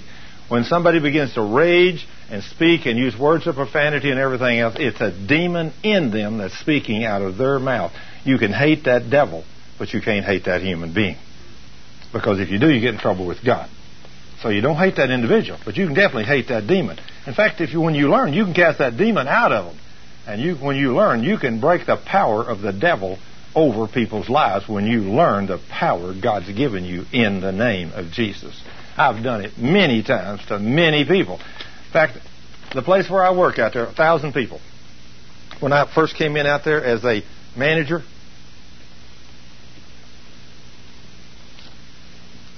when I first came in out there as a manager, uh, there was I never heard so much profanity and evil speaking.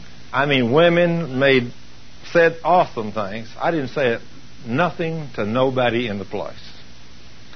But the next morning on the way to work, as I'm driving down the road, I said, Satan, I demand that you come and sit down right there in my pickup.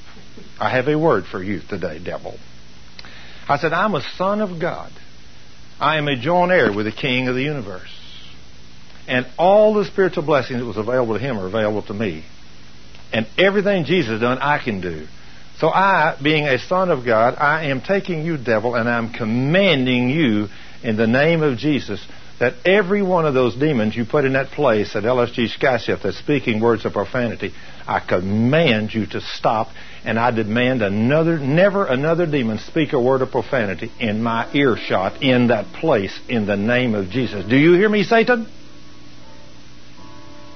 I said, now then, Jesus clearly told me in Luke 10:20, you have to be subject to me. So I said, now then, go and tell your boys what they're going to have to do when I walk in the halls in Sky Chefs. I said, now get out.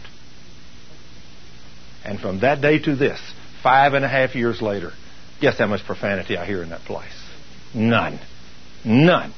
In fact, one morning I had reiterated that prayer, and I was in a meeting with 25 other supervisors and managers, and there was a woman in that meeting. We was a great big set of U tables, and I'm sitting way over here on this side, and this, this little lady's sitting over there on that side.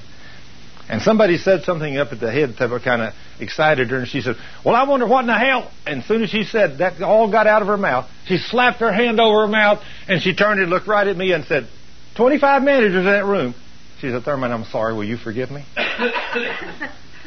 out of 25 people. She didn't say that to nobody else in there. Guess who has to be subject to you if you know? The devil. Isn't that awesome? An angel. As soon as she started to put that, an angel reached up and grabbed her and slapped it over her mouth. And she still only got half of that foul word out. And then with her man still over her mouth, she turned and looked at me and let her hand down and said, Thurman, I'm sorry. Will you forgive me? I said, yes. I'm telling you, we got power we don't know about, people. In the Word of God, you've got power until you get this Word in your heart. You, these things won't work for you. But when you begin to read this book at face value and begin to believe it, then you can do all these wonderful things. You can walk just like this little lady said a while ago. I don't have to put up with this. In the name of Jesus. And the sickness leaves. You don't have to put up with none of that nonsense. But you're either going to sense knowledge to it or you're going to revelation faith to it. And when you revelation faith to it, that's when the devil becomes subject to you in the name of Jesus. Now then, let's go to another one. If uh, Matthew 8, 16 and 17 said himself took our infirmities and bore our sicknesses, let's go on to 1 Peter 2, 24.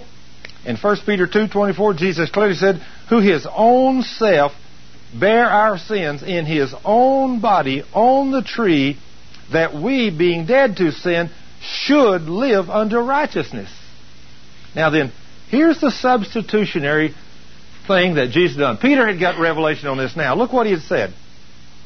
If Jesus, his own self, bore our sins in his own body on the tree, that we, being dead to sins, should live under righteousness. Should live under righteousness. How should every Christian live? Under righteousness. We should, but we have a choice. Some of us don't. Some of us are rebels. And I'd like to say that most of us are rebels, unfortunately. Most of us are rebels in the church. If every one of us did what we're supposed to do, where would every born again Christian be on Sunday morning and Sunday evening? In church. And during the course of the week, what would you be doing? That's right. Praying, talking to the Lord, reading the Bible, casting demons out of people, laying hands on the sick, and seeing our God do mighty things. And the day we become obedient to the Word and begin to do everything the Lord says to us, guess what's going to happen to a lot of people around you? They're going to be changed. You're going to see a place just like when I come to Sky Chef and all that profanity I heard. You know what now happens when I sit down up there at lunch or when other people walk in? That's when I'm not even there. People all over the place bow their heads and say their blessings over their food. Isn't that awesome? We even had some people attack the union the other day and said, if we can't cuss in this place, the Christians can't pray in this place. And guess what? The union man, two of the, both the president and the vice president of the union, used to be as lost as they could be. I led both those people back into the kingdom. They're both serving God. They're both on fire for Jesus. They've both seen many mighty miracles in the last five years when they come to the union and told them that they want to file a petition. Guess what they told them? Forget it. We wouldn't touch that with a 10 foot pole. We pray ourselves. So we're not going to stand in the gap for you when there's something we believe in. If you want to, if you want to take it higher, go on up to the top but we're not going to touch that. And when they told me, I said, Praise God. I hope they take it to the top. I would love to get in there. I'd love to have a knockdown, drag out. I'd love to get in a court and with those guys when they're saying we don't want the Christians to pray, and I'd love to get about 30 or 40 or 50 people in there, and I'd say, why do you kneel in prayer? Why do you pray over your food now when you didn't five years ago? Well, because when you prayed for me three years ago, I was instantly healed of a terminal disease. Oh, not too bad. What about you? oh, well, I pray now because you. I walked into your office three years ago, and and my dad was on his deathbed, and they said he wouldn't make it through the night. And you read Matthew 18, 19, and you prayed, and you said, "Now then, you can go down to the hospital. Your dad's going to be fine." And I got down to the hospital two hours later, and my dad was not out, not comatose anymore. He's sitting on the side of the bed. Everything's working. The next day they let him go home, and Dad lived three and a half years in perfect health. And just like Thurman asked, he said, "Lord, give him three or four more good years." And he said, "In three and a half years, he died and went home to be with the Lord with no sickness and no disease." He said, "That's why I pray over my meal." I would love, I would love to have a knockdown drag out, wouldn't you? With those kind of mighty, guess what's going to happen when that begins to happen? It's not going to be long. The devil's going to be defeated, and everybody's going to be hearing these things. Say, "Wow! If those things work for this little lady, they might work for me. I better start reading that book too." And guess what's going to happen? God's going to be glorified. Why should you do these things in your workplace, young lady? Isn't that awesome? Yes, it is. I mean, it's in the Word, right? It's in the Word. How close are we to two hours, Jim? Ten minutes. Okay, we take a break in ten minutes. Okay, after if, if again in 1 Peter 2, 24, if he bore our sins in our own body on the tree, that we being dead to sin should live under righteousness, then we should live under righteousness, and by whose stripes you were healed. If you were healed, then my goodness, why is Christian sick? How many times does he have to tell us? It says it in verse. You were like sheep who, who have gone astray. There's the answer, right, young lady? You were like sheep and you've gone astray. Isn't that amazing? That's what's wrong with us, isn't it? Oh, goodness. Mm. Now let's look at 2 Peter chapter 2. I want to show you some things in the next few minutes here before we take our break. 2 Peter 2 says, Grace and peace, or 2 Peter chapter 1 verse 2 says, Grace and peace be multiplied unto you through the knowledge of God and of Jesus our Lord, according as his divine power hath given unto us all things that pertain unto life and godliness through the knowledge of him that was called or who of him that has called us to glory and virtue whereby are given unto us exceeding great and precious promises that by these you might be partakers of the divine nature having escaped the corruption that is in the world through lust now, wait a minute. Let's think about just what we just read. Grace and peace be multiplied unto you through what? Through what? Through knowledge of God. How do you get knowledge of God? Through the Word. You read it, you study it, you pray over it, you dig it out. You mine it, just like Proverbs 2 says, you mine, you dig in this book, like you're mining for silver, hunting for precious treasures. And when you do that, guess what you're going to find? And when you cry out for knowledge, cry out for wisdom, say, God, I want to know. I want to know these things. Now then, guess what? Most people are not willing to fight the battles. You know what we do as Christians? We come and say, Lord, you said ask. So, Lord, I ask you, Father, in the name of Jesus, to reveal this to me. And, Lord, I even thank you for giving me the answer. And you walk off. And you maybe understood that 10 seconds after you ask. And so you didn't get an answer. And so somebody says, Well, what'd you do? So, well, I asked God for something. Did he answer you? No, he didn't hear me. Didn't tell me nothing. Well, no faith in that, was there? I prayed for five years because it disturbed me so bad that Christians are dying. And I, I knew that we shouldn't be, but I asked him and prayed about it for five years when he finally gave me that revelation. Yeah. Dying, we're, we're dying prematurely. We're all going to die. Yes. Yeah. Dying prematurely and dying of disease. Sure. And things because I just knew that, you know, according to all that I had read, I knew that that wasn't Yeah. his will for me. Sure, it's absolutely not. It's God's promise every time to heal you, to give you prosperity, and every, to, every in other words, God died on the cross. Jesus died on the cross so that everyone would come to repentance and be saved. So, what is God's will for every human being on the earth? He wants all of us to be born again, right, Jeff? But why are so many people dying and going to hell? Well, let me ask y'all all the question. How many of y'all have told somebody about Jesus and done your best to lead them into the kingdom just this year? Ooh, praise the Lord. Some of you have glory. That's good. Did you know if every Christian would just lead one Christian a year, just one a year, into the kingdom of God, it wouldn't be very many years so the whole world would be born again. Did you know when I go to a church of 100 people or 200 people, when I ask that question, sometimes I'll be bold enough to say, I want everybody in here that has led somebody to Jesus in the last year, hold up your hand. And out of 200 people, you know how many hands you usually get? Yeah, maybe five. Isn't that awesome? That's awesome. But how many people's willing to come out on Saturday afternoon, spend all afternoons hearing some crazy Baptist deacon talk about the Word of God? Very many because I've told at least in the last two weeks I've told at least ten people actually told them about it, them your name and phone number and my name and phone number. Yeah. And there were people who needed help. I mean, Oh, yeah. But see, we don't believe God. Oh, well, I mean, I don't believe that. I mean, if I go down there, ain't nothing going to happen. You know, so they really don't believe God because they don't see these things. My wife and I was talking this morning, I said, honey, I said, it is awesome. It is awesome. The miracles I've seen God do in the last few years of my life. Isn't it, Ann? It is awesome. And I mean, I feel like I've just touched a corner of his garment. That's all I've touched. If I could ever get a hold of him, get my arms around him, there's no telling. But there's, there's a cost to that, a tremendous cost. And most people are not willing to pay that price. I've known people that have spent hours and hours and hours praying. Like this lovely little lady right here, she prayed for five years. She finally got a revelation. See, if you're not if you're not willing to give up and you stay in your prayer closet, sooner or later he's going to answer. You. He's going to come in there with you, and when he does, you won't never be the same. But I didn't have to stay in mine five years. I wasn't even expecting him to come.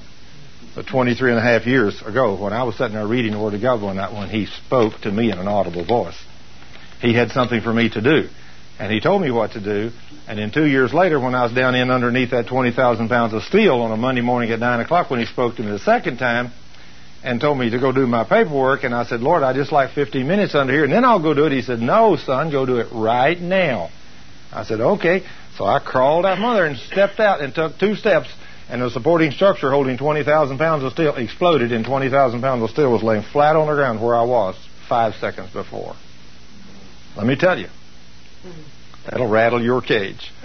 You know, you got to know that God is sovereign. He had something for me to do, and there ain't no devil in hell can take me out until he finishes what he's got to do with me on this earth.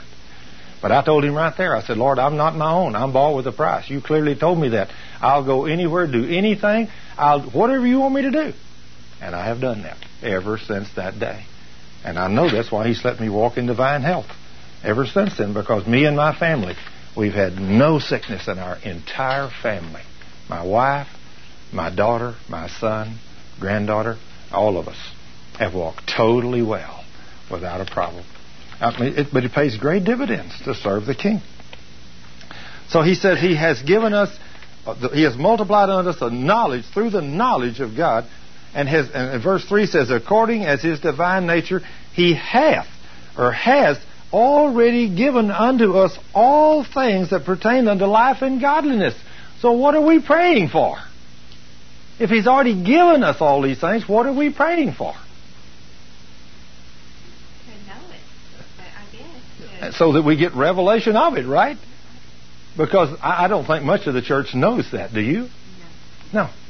Right there it is, in black and white. He is, he, according as his divine power, he hath already given unto us all things, not some things, all things that pertain unto life and godliness. And in verse 4, whereby are given unto us exceeding great and precious promises that by these you might be partakers of the divine nature. You know what it means to be a partaker of the divine nature of God? That's holiness. That's righteousness. That's power. That's authority over the forces of darkness. Now, when you get this knowledge in you, then you become a partaker of that divine nature, and then you can walk, and when you speak in the name of Jesus, great and mighty things will happen. When you speak in your own life, sickness will flee from you. It may come and try to attach itself to you, but I'm going to tell you the way to keep it away. If you will bow down and worship, we're back and we're back from the break. And everybody get a, a little deal to fill out so I'd have a record of your name. And you fill one of those out for me? I hope you did. And uh, uh, if if, there, if, there's like these two ladies I was telling you about in uh, Waxahachie, they heard me when I was on the uh, Fred Van Loo's health program on Saturday morning on uh, 660 radio, and uh, I was on an hour with him, and of course they heard me, and uh, they came to one of the healing schools, and uh, I guess both the ladies were healed. In fact, one of the ladies who were sitting right here where Ann's sitting, her back was killing her that day, and when she said my back is hurting me so bad, I just walked over to her, laid my hand on her, and I said, Satan, in the name of Jesus, Jesus bore her pain so she don't have to bear it. I said, so get out in Jesus' name. And in 10 minutes, she was jumping up there saying, I have no pain. And she went through the entire healing school and left and was home for two or three hours before her pain came back. Now, guess why her pain came back? Sure.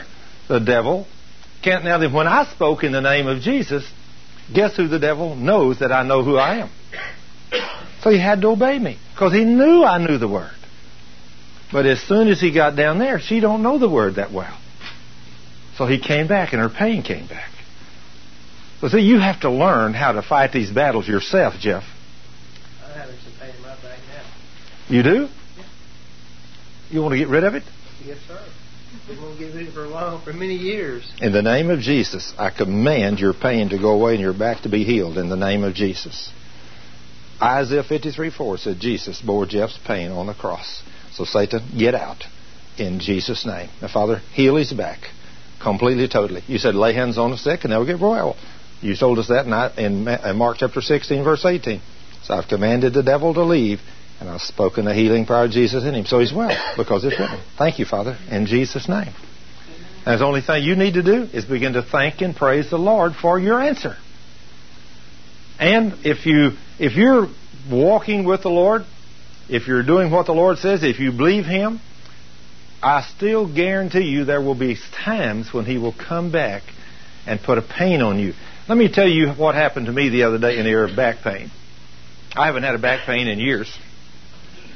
But a few months ago, three or four or five months ago, a few months ago, I was out there in my shop on Saturday morning, and as I was walking around the front of my truck to getting it ready for an inspection sticker, I come wheeling around the front of that one ton, that big old tall, tall cattle guard bumper on it, and boy, right in the lower part of my right back, I heard just like that, an excruciating pain, and it was so bad I couldn't stand up as I fell over the hood of my truck. I grabbed myself. Now then, I have a choice to make. The devil is standing there, and the Lord is standing there saying, What's going to come out of his mouth? The power of the tongue. Make sure you get one of those tapes on the tongue because you don't realize what you do what you say gives the devil legal right to you. So here's what I did. Sitting, laying there over the hood of my truck with an excruciating pain in my lower right back, I said, Father, I want to thank you and praise you for one more opportunity to prove that greater is He that's in me, which is the Holy Spirit, than the devil that just hit me in the back. I want to thank you and praise you that you said in James chapter 1 and 1 Peter chapter 1 that I'm to consider all these various trials and tests pure joy. Because what these various trials and tests are doing is building my faith, which is more precious to you than gold, even though the gold be refined by fire. So, Lord, I want to thank you that you said in Isaiah 53 4 that you bore my pain. I want to thank you that you said in Isaiah 53 5 that with your stripes I was healed. So, Lord, if I don't have to have any pain. You bore it, and I was healed by what you did on the cross. Then that means today I'm going to stand up. I'm going to walk away from here. There's going to be no pain in my back, and I'm going to go do everything I wanted to do today. And I want to thank you, Father, for what Jesus done for me on the cross. Now then, it's done. And I pushed myself up, and I started to walk, and excruciating pain, and I just started walking off. And by the time I got the second or third step, no pain, and I've never had another one. Is all our pain brought on by, by the devil? Sure. Sure. Can we bring pain on by maybe bending over and picking up something the wrong way? You you can, but you know you have. Here's the thing you got to understand. If you'll take care of your body, and you'll walk with the Lord and be obedient to it, anytime pain comes upon your body, you have dominion over that in the name of Jesus. That's your choice. I've had lots of preachers even tell me, Thurman, you're crazy. Well, maybe so, but it worked for me. I just believe what Jesus said. Jesus said I could do these things. Like there's a lady out there a while ago talking about, uh, in fact, Bonnie. She was talking about praying and how to pray and what they was teaching her in seminary. And I'm telling you, they're teaching her wrong. You ain't going to see no miracles, and that's why they don't see no miracles. When she, you know, we, we need to command in the name of Jesus. And you know, I mean, just here a while back, I was saying something like that to a Baptist preacher. And of course, most of the preachers I'm associated with are Baptists. Not all, just getting where I'm getting in more Assembly of God, more Pentecostals, and like here a while back, I was asked to fly to Arkansas to teach three Pentecostal pastors all day Saturday. A man bought me an airplane ticket to fly up there and teach three Pentecostal preachers the Word of God all day long. And I was blown away at how little those three men knew about the Word of God. It's awesome. Standing in the pulpit, don't know hardly nothing. It just blew me away. But that's why we got so much sickness and disease and problems in the church. Because the men of God are not spending time on their knees begging God for information. God, I gotta know how to lead this flock that you've given me. Lord, I'm gonna stay in my closet till you show me the power. How do I do it? What am I doing wrong? Lord, show me. And you come out of that closet and your wife says, Do you hear from God? Not yet. But I only been in there eight hours. I'm going back in there again. eight hours? You was in that closet eight hours? Yeah, and I ain't heard from God yet. So I'm going back in there. So this time you say, I'm going in and I'm going to stay till I get an answer. And maybe you stay two days. Maybe you stay three days and you think, I can't stand it no longer. Mm-hmm. You come out and say, Did you get an answer? No, not yet. Well, you're a dummy. He ain't going to talk to you. He said he would in his word. I'm going in there and I'm going to stay in there until I hear from God. And when he does come in that closet, and when the light lights up in that closet, and the power of God comes in that place, you won't never be the same once it happens to you one time. You won't never be the same. But then he's going to tell you something. And when he tells you something, he's going to tell you what you have to do if you want this power to work for you. And for most of those men that have been in that closet and heard that, you know what most of them are not willing to do? They're not willing to do what he said. That's the problem. You don't really have to go into the closet. The answers are right here if you'll just read it.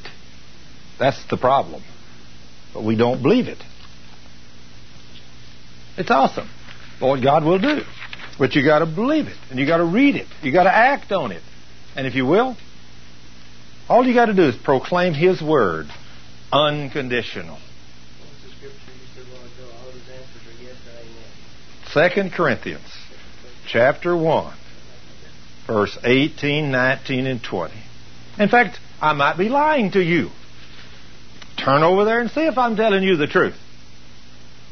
2 Corinthians chapter 1, verse 18, 19, and 20. And let's see what he says about his promises and what they are, whether yes or no. Don't take what I tell you. Check me out. I might tell you the wrong scripture. I once in a while get something confused and I do make mistakes. I am not perfect. 2 Corinthians chapter 1, verse 18, 19, and 20 in your Bibles. Let's see what that does say. 2 Corinthians 1, 18, 19, and 20. He told us over there in 2 Peter chapter 1, he gave us all this exceeding great and precious promises that by these we might be partakers of the divine nature. So if you seek God and you get His knowledge, you are going to become a partaker of the divine nature of God. Wow. Isn't that awesome? That'll light your fire when you get a hold of it too, I guarantee you. It'll light your fire. What does he say? Jeff, what did he say? What did I, did I tell you the truth in 2 Corinthians 1, 18, 19, and 20? This is says. But surely if God is faithful, our message to you is not yes and no. Son of, for the Son of God, Jesus Christ, who was who was preached among you and me, and Silas and Timothy was not yes and no, but in him it was always it's always been yes. For for no matter how many promises God has made, they are yes in Christ. Woo! That, no matter how many promises he made, they're yes in Christ. So you can take that to the bank. Can't you, Bonnie? I mean, as a young girl getting into the into the ministry, you're learning some things you can take to the bank, right, girl? I mean, let me tell you what. When you when just well, we'll get on down about that. I don't want to get too far ahead of what I want to say here. I, I would have, yeah, I'd get on down here a little further. In verse eight of Second Peter, there, let me read a verse to you out of that. And if, if you do all these things, he said, he said, and, and besides this, giving all diligence, add to your faith virtue, and to virtue knowledge, and to knowledge temperance, and to temperance patience, and to patience godliness, and to godliness brotherly kindness, and to brotherly kindness charity. For if these things that we just read, if these things be in you and abound, they shall make you so that you shall neither be barren nor unfruitful in the knowledge of our Lord Jesus Christ. You really meditate on those scriptures a little while and you'll see that will blow your socks off. You know, you gotta, you gotta meditate on the Word. It's hard to get it one time through because there's an enemy here, the devil, that's trying to steal it away from you. Simon, right there, but before you, just before where you started reading, it says, well, where you ended reading, did the nature, and escape the corruption in the world caused by evil desires. Sure. Explain in plain English. What that means? Yeah. What? Which portion of all the things we're talking about? That. What does that really particularly? It's very simple. Here's the thing: if you're walking in the world, if you're a normal Christian going to church on Sunday once in a while, maybe reading your Bible 30 minutes or an hour once in a while, and you're a young man or a young woman, and whenever you see a person of the opposite sex to you, what is the first thing that lights up in you? a sexual desire. Usually a man or a woman. Even a woman sees a beautiful, I mean, a handsome, macho man, it'll even light her fire. You know, it's amazing. I mean, this is the things the devil works with. He'll just do that. Or you'll be not have a good job or maybe not enough money, or maybe you got enough money, but you walk into a line and you walk down the cafeteria line and you think, well, hmm, this meal's going to cost me four dollars and fifty cents. I'll shove these two uh, three cent pads of butter in under my napkin and nobody will know it. Oh, that story Scott told. Yeah, that's right. Yeah. Were you in line with me that day? You saw me do that? the Lord did. you see what I'm saying? We do some of the dumbest things. Now then, when you begin to get the knowledge of God in you, and you begin to get the divine nature of God in you, those kind of thoughts are totally delivered from you. You don't even think about that. I mean, the, the evil things of the world, you're not even tempted with those things. You see a, a young man, you see a beautiful girl, you may look at her and admire her beauty, but you don't have the first thought about going to bed with that girl. You think, God said He's going to have me a perfect one down there someday, and it might like to be just like that one, but praise God. You don't sit there and dwell on it. Or you walk in the line and you think, well, let's see what I got here. Let me see. I'm going down this line. The lady checks you out and, you, and you're checking her, checking what she's doing. She said, your meal will be $4.53. And you're saying, no, no, wait, it's got to be 458. I got this. Oh, she said, I missed that. Oh, she said it was only three cents. He said, that's okay. I bought it. I owe you. See, that's what you're delivered from by the divine nature of God. Because when you don't steal or anything, you give no place to the devil. So when the devil stands before God and says, "Now wait a minute, God, I need your brother Wayne back there. I'm. To, he's been doing this and he's been doing that." And let me tell you, he's got a demon looking over Wayne's shoulder all the time, right, Wayne? He knows everything you're doing, and when you mess up, that demon comes tell the devil, and the devil goes right before God and says, "Now, God, wait a minute. Now, you know your little son down there's doing this." said, Yeah, I know. I know. Well, you said he's not supposed to do that. I know. I'm going to give him a little time to repent. But the devil continues to stand there. And he accuses you night and day, the scripture says. And one day the Lord says, Okay. Only he knows when that day is. And the devil comes down to your house. And he makes you sick. Or he torments you. Or he kills your children whatever. So this, does he have to go get permission every single time he pulls some kind of shenanigans? Absolutely, absolutely. Just like he did with we wanted uh, over there, and I think it's in Matthew. I forget now where it is in Matthew. I can't remember right now. But it says, and the devil, Jesus said, Satan has requested Peter to sift you like wheat. But I have prayed for you that your faith fail not. You know what that means? Satan has requested to sift Jeff like wheat, and I'm going to let him do it. But I've prayed for you that your faith fail not, because when you come out on the other side, you're going to be stronger. Why does God allow the devil, why does he allow the adversary to stay on this earth? Good question. I'll tell you why. I know the answer. I mean, if you didn't have an adversary, you couldn't learn how to be an overcomer. And God is teaching His church to be like Himself. Who knows what kind of foes there will be out there in eternity to combat? Let me tell you what God may do with you one day. In eternity. In eternity? In eternity. Let me, let me give you a scenario. Maybe you never thought about this we got just a little bitty tiny inkling of how big the cosmos is, right? I mean, with all the scientists and all the uh, things they've got out there, they tell us that this thing is hundreds of trillions of light years across, right? hundreds of trillions of light years across. But Satan has been reigning and ruling in that cosmos, and he's virtually destroyed all of it.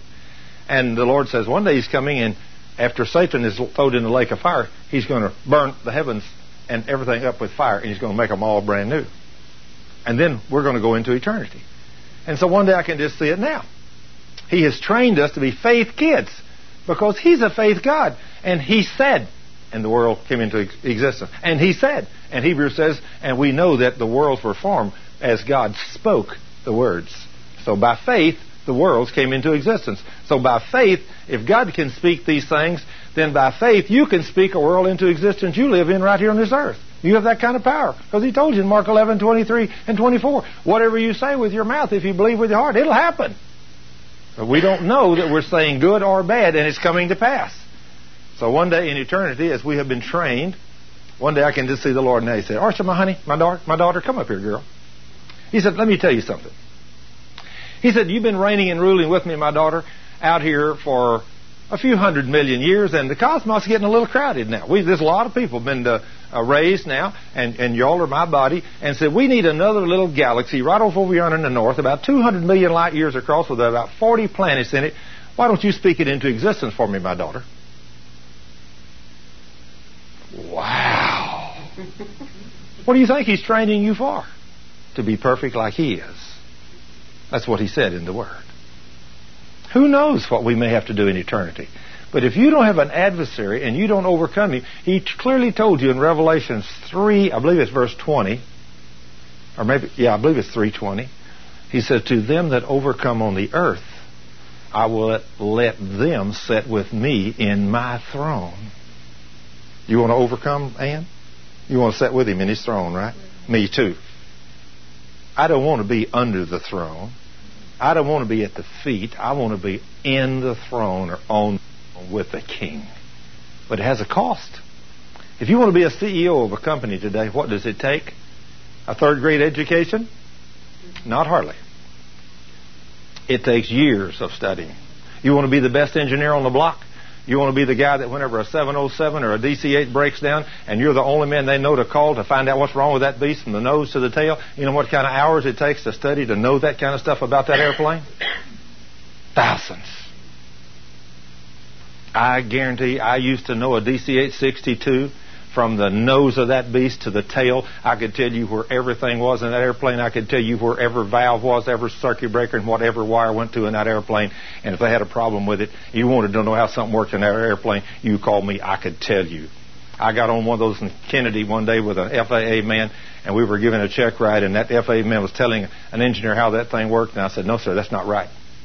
He said, "Of course that's right." I said, no, it's not, Mister. I guarantee you. I said, when you when we get up to uh, some altitude, whatever we're going to get up to, where we can get out of this area, I want you to get above 250 knots, and I'm going to show you what happens when you do what you said. And it's this is what's going to happen. He said, that's not what they told me in school. I said, they told you the wrong. We got up there and we done it, and guess what happened? Exactly what I told him was going to happen. He said, Mister, you know this airplane. I said, Mister, when I stand in a classroom and teach a group of engineers and a group of pilots this airplane, I don't want to make no mistakes. How many of you want to be riding in an airplane that a guy taught the guy how it worked and he taught him wrong? Well, you know what's wrong with our churches? We got too many men standing in the pulpits that's not teaching this book. It took me thousands of hours of study to learn that airplane like that. Well, Bevan, I think another thing is, I think even the ones who know don't think about what they're saying, and they don't say what they're meaning. Because they even, someone, I, I listen to the Word all the time, there's some really good, pretty good Sure, sure. And some of they keep talking about how God is sending this, and God is sending this, and God is sending this trial, and He's sending this, and all these things. God is doing, doing, doing it to you, to you, to you.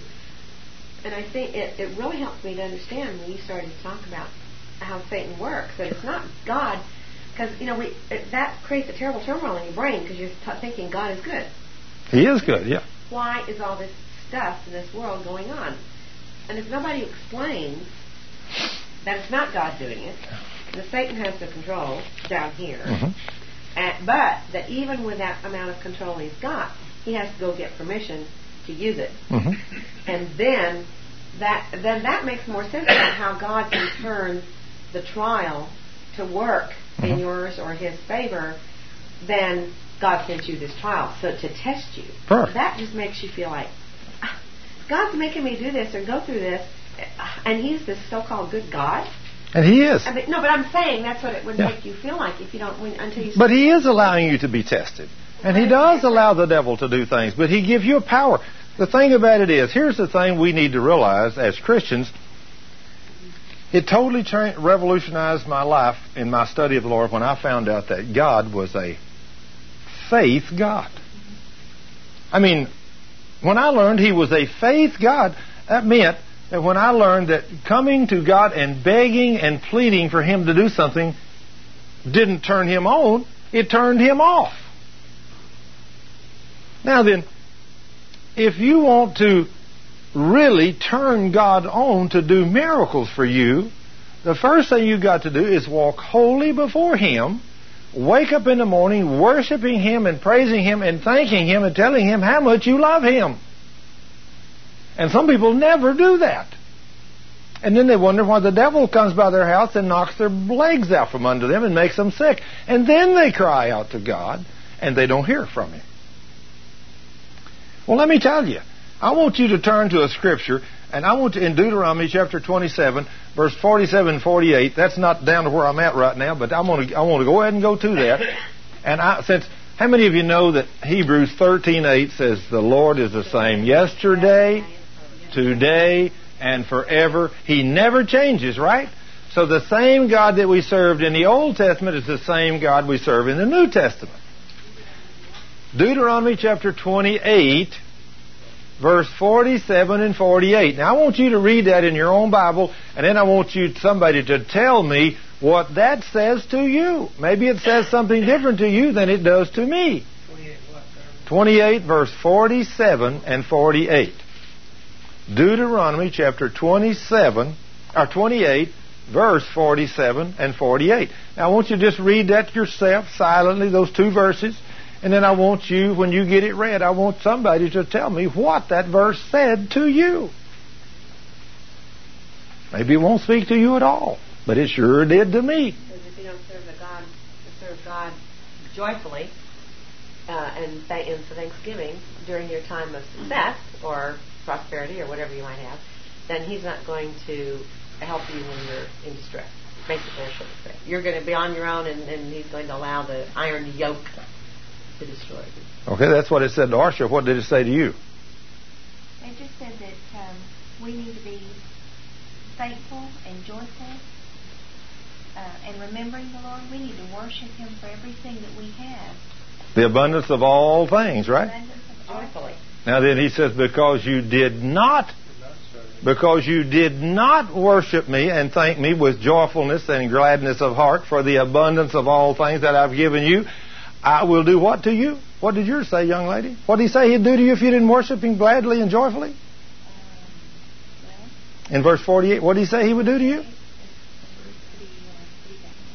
Pretty bad. What what did what did you one of you guys over here? Did y'all read that? What did he say, Brian? Well, we talked about this the other day, so I had a revelation then. But as it says in this verses, that if you don't serve the Lord gladly in your heart um, and with joy, that includes going to church. That includes spending time with Him in worship and praise, as you mentioned just a minute ago, getting up in the morning. Uh, and it includes tithing, Right. and so forth and so on. That He will allow the enemy to come in and really destroy you. Wow. Does that give you a little revelation why some of us got so much trouble in the church? That's kind of scary, isn't it? Now, now, Thurman, you don't really think God would turn me over to my enemy and let me be destroyed? Well, I don't know. What did he say? He would. Well, okay. I believe I read the word literally. You know what that made me do when I found that verse one day? I thank him joyfully. I, I said, Lord, Lord, Lord, here I am down here. Lord, I'm serious. I can stand up in my Baptist church and say, Lord, I worship you. And all the rest of them sat back and said, that crazy idiot, but that's okay. the devil stays away from my house. You know, in fact, I've had men and women both that would come up after service and says, you know, I wished I could do what you do. I said, it's easy. They said, but you know, yeah, just just stand up and do it. But I'm afraid somebody would say something. I said, that's well, that's the problem. You got to die to self. If you don't die to self, forget it. God can't use you. You have to die to yourself. If you don't, He can't use you. Sir. What verse, uh, what verse goes behind that? Where if you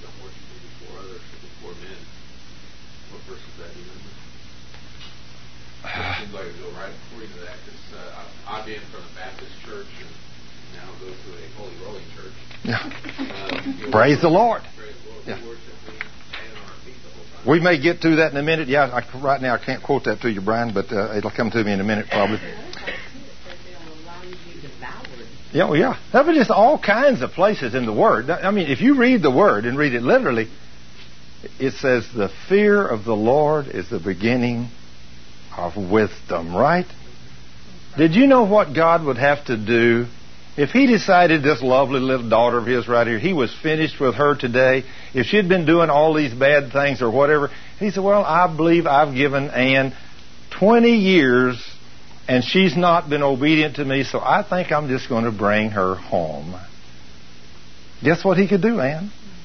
He could say, My daughter, come to the house. Now, let me tell you a story about something like that. I got great revelation that made a lot of scriptures that I used to never understand mean real things to me four years ago. Four years ago, one of my best friends in high school was 58 years old. Of course, I was 58 years old too at that time. And I went down to his dad's funeral. His dad was 83. And when I was there, I didn't see my friend. I said, Where is, I asked one of his sisters, I said, Where is so and so? She said, Well, Thurman, you haven't heard? I said, No. Of course, I hadn't really had any contact with him the last 15 years. She said, He's in the hospital in Brownwood with a stroke. I said, My goodness, after the funeral, I'll go see him. So I drove to Brownwood and I went to see him. I walked into that room. He looked like he's 75 or 80 years old, you know, didn't recognize nobody. I mean, I stayed there. I prayed with him. I done everything. He never he never said a word. Sent him down to San Antonio, took the top of his head off, and it was full of tumors. They took some of the big ones out. The doctor sent him back to Goldthwaite to die. Said, except God intervened, this man's going to die. So I thought, Lord, I've learned all these wonderful things about your word. I'm going to go down there and cast that devil out of him. I'm going to get him healed. So I went down there, took a day off, drove down there in the wee hours of the Monday morning, and I walked in there and I met his lovely bride. Uh, he had he'd been married three times in his life, no children with any of them, but this lady had been married. I said uh, I hadn't met her, and I said, uh, "Are you so and so's wife?" She said, "Yes." I said, "How long have y'all been married?" She said, "About ten years." I said, "Well, that's good." And I said, uh, "Well, he was a very good man." She said, Yes, he is. Said, I had never been married, but it was well worth the wait. Said, He's a great man. And I said, Well, uh, where do y'all go to church? And she said, The First Baptist Church in Star. I said, How often or how many times have you been? Oh, she said, Four or five. I said, Four or five times? I said, I can't believe you've been to church only four or five times this year. I said, He used to be a youth leader. He used to be a Bible study teacher. He used to be on fire for Jesus. What happened? Oh, she said, Thurman, not, not, not four or five times this year. We only been to church four or five times in the ten years we've been married. I said, I can't believe that. Uh, she said, Well, you don't have to go to church to serve. God. I said, Don't tell me that. I said, Hebrews 10:25 clearly says, "Forsake not the gathering of yourselves together on a regular basis, as the manner of some are, and even more so as you see the day of the Lord approaching in these last days." I said, "You need to be in the house of the Lord." Well, she said, "You see, I don't believe that." Well, let me tell you, I know another critter that didn't believe what God said, and he knew God very well, and his name was Lucifer. And a few thousand years ago, he'd decided that he'd do it his way too. And when he did, guess what happened to him? He got cast out of heaven. And he got turned into the devil. Well, awesome, huh? You don't do it your way. You read the book and do it your God's way if you want to be blessed. So anyway, I prayed over him that day. I laid hands on him. I anointed him with oil. I did everything all day long. I thought he's got to be healed. And I left there late that evening and drove home. I got home that night late, and that Monday night and Thursday he died. Sunday I went back to his funeral, and after the funeral on the way home I said, "Now Lord, I want to know where I missed it. Lord, I got to know. I went down there and did everything you told me to do. You told me to go down there and cast out the demon. You told me to lay hands on the sick. You told me to pray the prayer of faith. I said, Lord, I did all those things all day long. I stayed with it. I said, Lord, did I not have enough faith? What happened in this case? And I'd wait and no answer. So I'm back. I said, Lord, now wait a minute now. Lord, you told me if I'd ask, if I would demand anything in your name, in the name of Jesus, you would show me these things. I said, Lord, I got to have an answer. Two and a half hours later, I'm still speaking and every few minutes waiting for an answer. I didn't give up. After two and a half hours, this is what I heard. Son, you didn't miss it. Your answer is in John 15, 2. I said, wow. Okay, Lord. So I flipped over to John 15, 2. You might turn over there and read that scripture to see what it says. I got a tremendous revelation that day. I mean, a tremendous revelation. This is the way I've gotten a lot of revelations from the Lord. John 15:2. Somebody read that and see what you get out of that. John 15:2. What does it say? He cuts off every branch in me that bears no fruit, while every branch that does bear fruit, he prunes so that it will be even more fruitful. So something like this. I am the vine, and you are the branches. And every branch, which is us, in Him, Jesus, that stops producing fruit, He cuts it off. And when you take a tree and you go out there and you get a limb that dies on that tree and it stops bearing fruit, you just leave that sucker on there forever and let it hang? What do you do to it, Jeff? You prune it, you cut it off. Again, what's the, what's the Lord trying to tell you there? If the fruit is produced on the branches and we're the branches and we stop bringing souls into the kingdom, we start doing it our own way, guess what He put you here for? To do your own thing? To make a living? To make a good, well, have a, be a good husband or a good wife? And do your own thing? No, He put you on this earth to bring the precious fruit of the earth into the kingdom of God. And when you stop being fruitful for Him, now He's a whole lot more understanding than my company. Because if I didn't go to work next week and I didn't have a week of vacation, if I didn't go to work next week, I don't care how good a job I've done. And I don't care that I've been there 28 years. And I don't care if they know that I'm one of the best engineers they got, and they've told me that several times. But if I stop showing up to work, guess what they're going to stop doing? They're going to stop paying me. I mean, in a week they might call and say, hey, Thurman, what's going on? And they cut off all of your benefits. Every one of them, don't they, young lady? Now then, how long would it take if you were self-employed or you're working for a company, if you stop producing, how long can you live? Not very long. So if God give this man 10 or 15 years before he cut him off, guess how compassionate and loving and kind the Lord must be. I don't know about you, but if somebody's working for me and he stopped producing fruit and he didn't produce no money for 15 years, I ain't going to keep him on the payroll. And it wouldn't take me 15 years, would it you, Jeff? no. A week, a day or two, right, for us. But God is compassionate. So it, guess what? What is the message out of that scripture? Produce, Produce fruit. I mean, good grief. I mean, wake up in the morning loving Him, right? Wake up in the morning praising Him. Say, Lord, what do you want me to do today? Lord, I'll be about your business. And if you go about His business, then He'll prune you and He'll use you and you'll produce lots of fruit. And then one day, when He's through with you, who knows when that will be? One day, He'll just take your breath away and say, My son, my daughter, come to the house and enjoy your benefits. I've got all these gifts up here for you now. And you're going to sit in my throne with me because you've been faithful over all these things on the earth. Isn't that awesome? And then he goes on though and says that you cannot be fruitful without him, and then he also tells you again that whatever you ask, he'll give you if you do all these things. That's right. So his promises are conditional, aren't they, Arsha? Mm-hmm. Very conditional. So, but what happens to most Christians? They go to church sometimes, and most Christians don't tithe. I'd, I'd be willing, 85% of the Christians don't tithe. And that puts them under a curse. Not only a curse, but it curses them with a curse. According to Malachi 3. I don't know about you, but I don't even want to be cursed, much less cursed with a curse. Do you, Ann? So when I go into the Lord's house, I go into the Lord's house with a gift. You know, because He told me to. And I give Him a whole lot more than 10% of my money, I guarantee you. And I'm going to tell you that's why I've got what I've got, because I've been blessed abundantly, because I have given into His kingdom. And He tells me, give, and it shall be given unto you.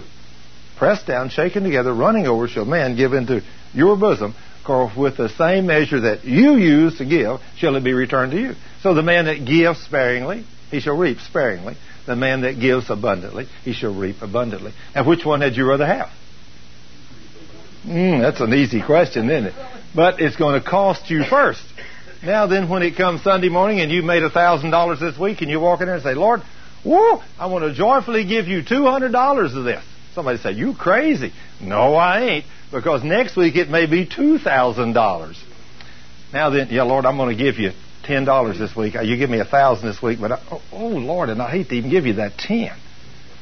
What did he say? You must give joyfully. So if you give grudgingly, guess what? What did he say he would do if you didn't worship him joyfully? Whoa! You don't really think God would do that to me, Bonnie? I mean, he said he would, didn't he? Now then, if you don't want that to happen, he must be pretty gracious because how many of us don't do that? Isn't that awesome to think about? When we were on a World Vision trip to Nicaragua, and one of the people in the group asked our leader, they said, um, I, I, I need to understand more about tithing.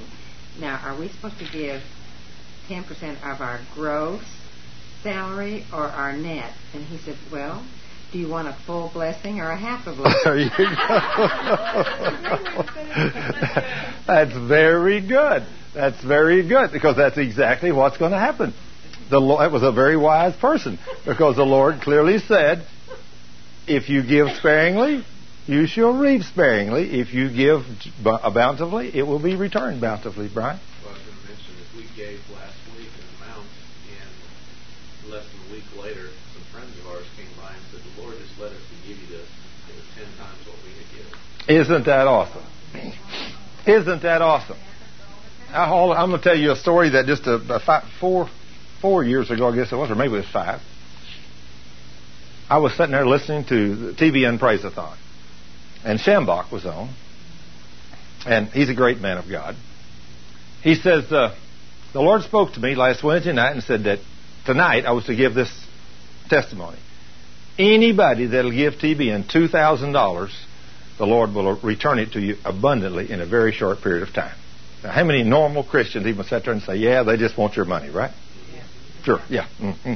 Yeah, God didn't speak to him. Yeah. Because most of us ain't never heard from God, right? But those of us that have heard from God, we don't have a problem with that. So I didn't have a problem with that. I said, honey, here's a chance for us to get blessed abundantly. I said, let's write a check for 2000 and send it to TBN. So I will sit down and wrote a check out for 2000 and send it to TBN. In about three months, my wife called me one night. She said, honey, come home. Said, there's a lady wants to meet with us tonight. They want to uh, lease a right of way off the back of our place to put a gas pipeline across, and they're willing to pay us five thousand dollars. I said, okay. So I come home, and the lady was there, and we talked, and I said, now, Lord, how much should I charge these people for this pipeline lease? And he immediately said, ten thousand. I said, whoa. I said, ma'am, the Lord just spoke to me in my spirit. He said that I'm to charge you ten thousand. She said, we don't pay anybody ten thousand. I said, if you want mine, that's what it's going to cost because I heard the Lord. So she said, well, I will get back with you. And she left. My wife said, honey, you missed it. You missed it. We could have had that 5000 I said, no, I didn't miss it because I heard God. And he said 10000 I said, she will be back. Well, about two weeks, my wife said, honey, that lady called, wants to meet with us tonight again at 7 o'clock. Can you be home? I said, yes, I'll come home. I walked in, the lady said, uh, Mr. Scrivner, what is the least dollar you will take for us to put that pipeline across our place, across your place? I said, I know I shouldn't do this, but I'm going to lower it to $9,000. I know I shouldn't do that, but I'm going to give you a $1,000 break. Whipped out her checkbook and wrote me a check for 9000 And as she was writing the check, I said, you came prepared tonight to pay me the 10, didn't you? She said, yes, I did. But my company told me to try to get it any lower if I could. So she said, I got a thousand off. I said, you already said it. I said, okay, so I got 9,000 instead of 10 because I didn't stand on what God told me. Well, about three more months goes by.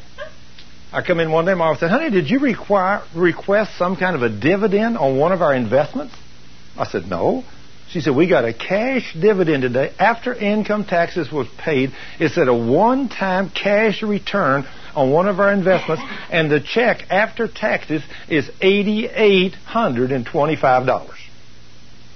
I said, hey, six months, sent Schambach, or sent TBN, 2000 we got 9,000 and nearly 9,000 again. I said 18,000 in six months. That's pretty good return on your investment. I've got a question. Yeah.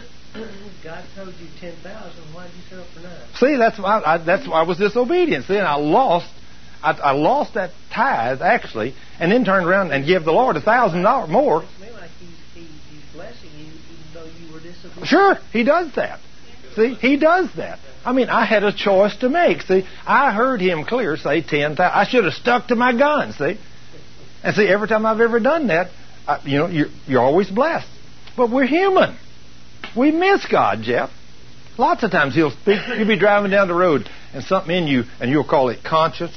It's really this Holy Spirit speaking to your spirit, and the Spirit will say, Jeff, you need to turn right and go down and see Brother so and so. Oh, I don't seen him, Lord, in three years. Lord, I don't hardly even know him no more. Or you might not even say, Lord. You just think, oh, that was just a thought. But just like a lady told me the other night, she said, I was driving down the road the other night, and the Lord says, something in my spirit says, turn right here and go down and see Jane. He said, Lord, I don't hardly know that lady. But okay, I'll go see her. She said, went down and knocked on the door. Nobody home. She said, Lord, I don't understand this. You told me to come see her, and you said do it right now, and she's not even home. She said, well, her car's sitting there in the yard, so knocked on the door again. She said, I don't understand this. So she said, I tried the door, and it was open. So I walked in and went in, and the lady was laying in the floor back there sick with her little little baby there beside her, and she had had some kind of a problem, and that lady was down and couldn't get up. She said, I got to the phone, called my uh, uh, friend, they came out, got her, and carried her to the hospital and everything. She said, I knew beyond a shadow of a doubt that I'd heard God. See, now how many times does God speak to us and we don't do what He says? I'm too busy, Lord. I ain't got time to go by Sister So and So's house. I hardly know her, Lord. I hadn't seen her in three years. Yeah, she lives down there, but I ain't got time to go mess with him or her. But yet they needed a, and, and when you do that, guess who gets the blessing? You do. You know you heard from the King. And if you're obedient to him when he speaks to you, guess what he'll do next time? He'll speak to you again because he knows you'll be obedient. And more often. And more often, that's right. More often, and you'll start seeing greater and mightier things. And you say, well, Jeff's starting to pay attention now. I'm telling him to do things now. Use him a little more. And he may use you like he did me. I mean, years and years and years and years, the Lord would send me to one home with one or two people. And I'd sit three to five hours and teach one or two people the Word of God. I did that over and over and over and over and saw miracles and only me and God and those people knew about. He didn't give me a ministry to stand before 10,000 like some of the big name guys. He gave them that ministry. I'm a gleaner. But he has a ministry for me. And I've been obedient to it. And I've seen lots of fruit. And I love it. I love seeing the key people get blessed. Don't you, Brian? Absolutely. Now then, Ephesians chapter 1, verse 3. Let's go to there. Ephesians 1 3.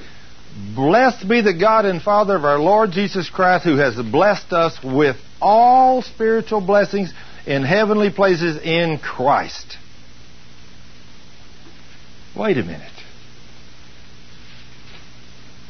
I read that one night and I said, Lord, Ephesians 1 3 says, Blessed be the God and Father of our Lord Jesus Christ, who hath, or who has blessed us already with all spiritual blessings in heavenly places in Christ. So, what are these spiritual blessings? If I've got all these things, what are they? What are one of the spiritual blessings that you might think of that's yours, that He's already given to you? A Holy Spirit. What? Faith? Health? Prosperity? Salvation? Let's go with the Word. After salvation, healing, prosperity, you've been redeemed, freedom, and then all nine of the gifts of the Spirit in 1 Corinthians 12. These are our weapons. Our weapons are not carnal, he told us in 1 Corinthians 10, 3, 4, and 5. Our weapons are not carnal, but mighty through God to pulling down strongholds, right? How many of you ever used those weapons? Never used them. Woo! Never, isn't that awesome? That blows me away that He's blessed us in heavenly places with all these mighty spiritual blessings and all these weapons, and He laid them out for us, and most of us have never used one of them. But don't feel bad, guys. I didn't either for the first 45 years of my life. So don't feel so bad. If you're younger than that, you can say, well, I got him beat. I'm going to do it after today. So if you're 30 years old or 20 years old, you say, well, I'm going to beat him all ways because I'm going to hear it today and I'm going to start doing it. And he says, now then, in 1 Corinthians chapter 12, verse 7, Paul says, But the manifestation of the Spirit is given to every man to profit withal.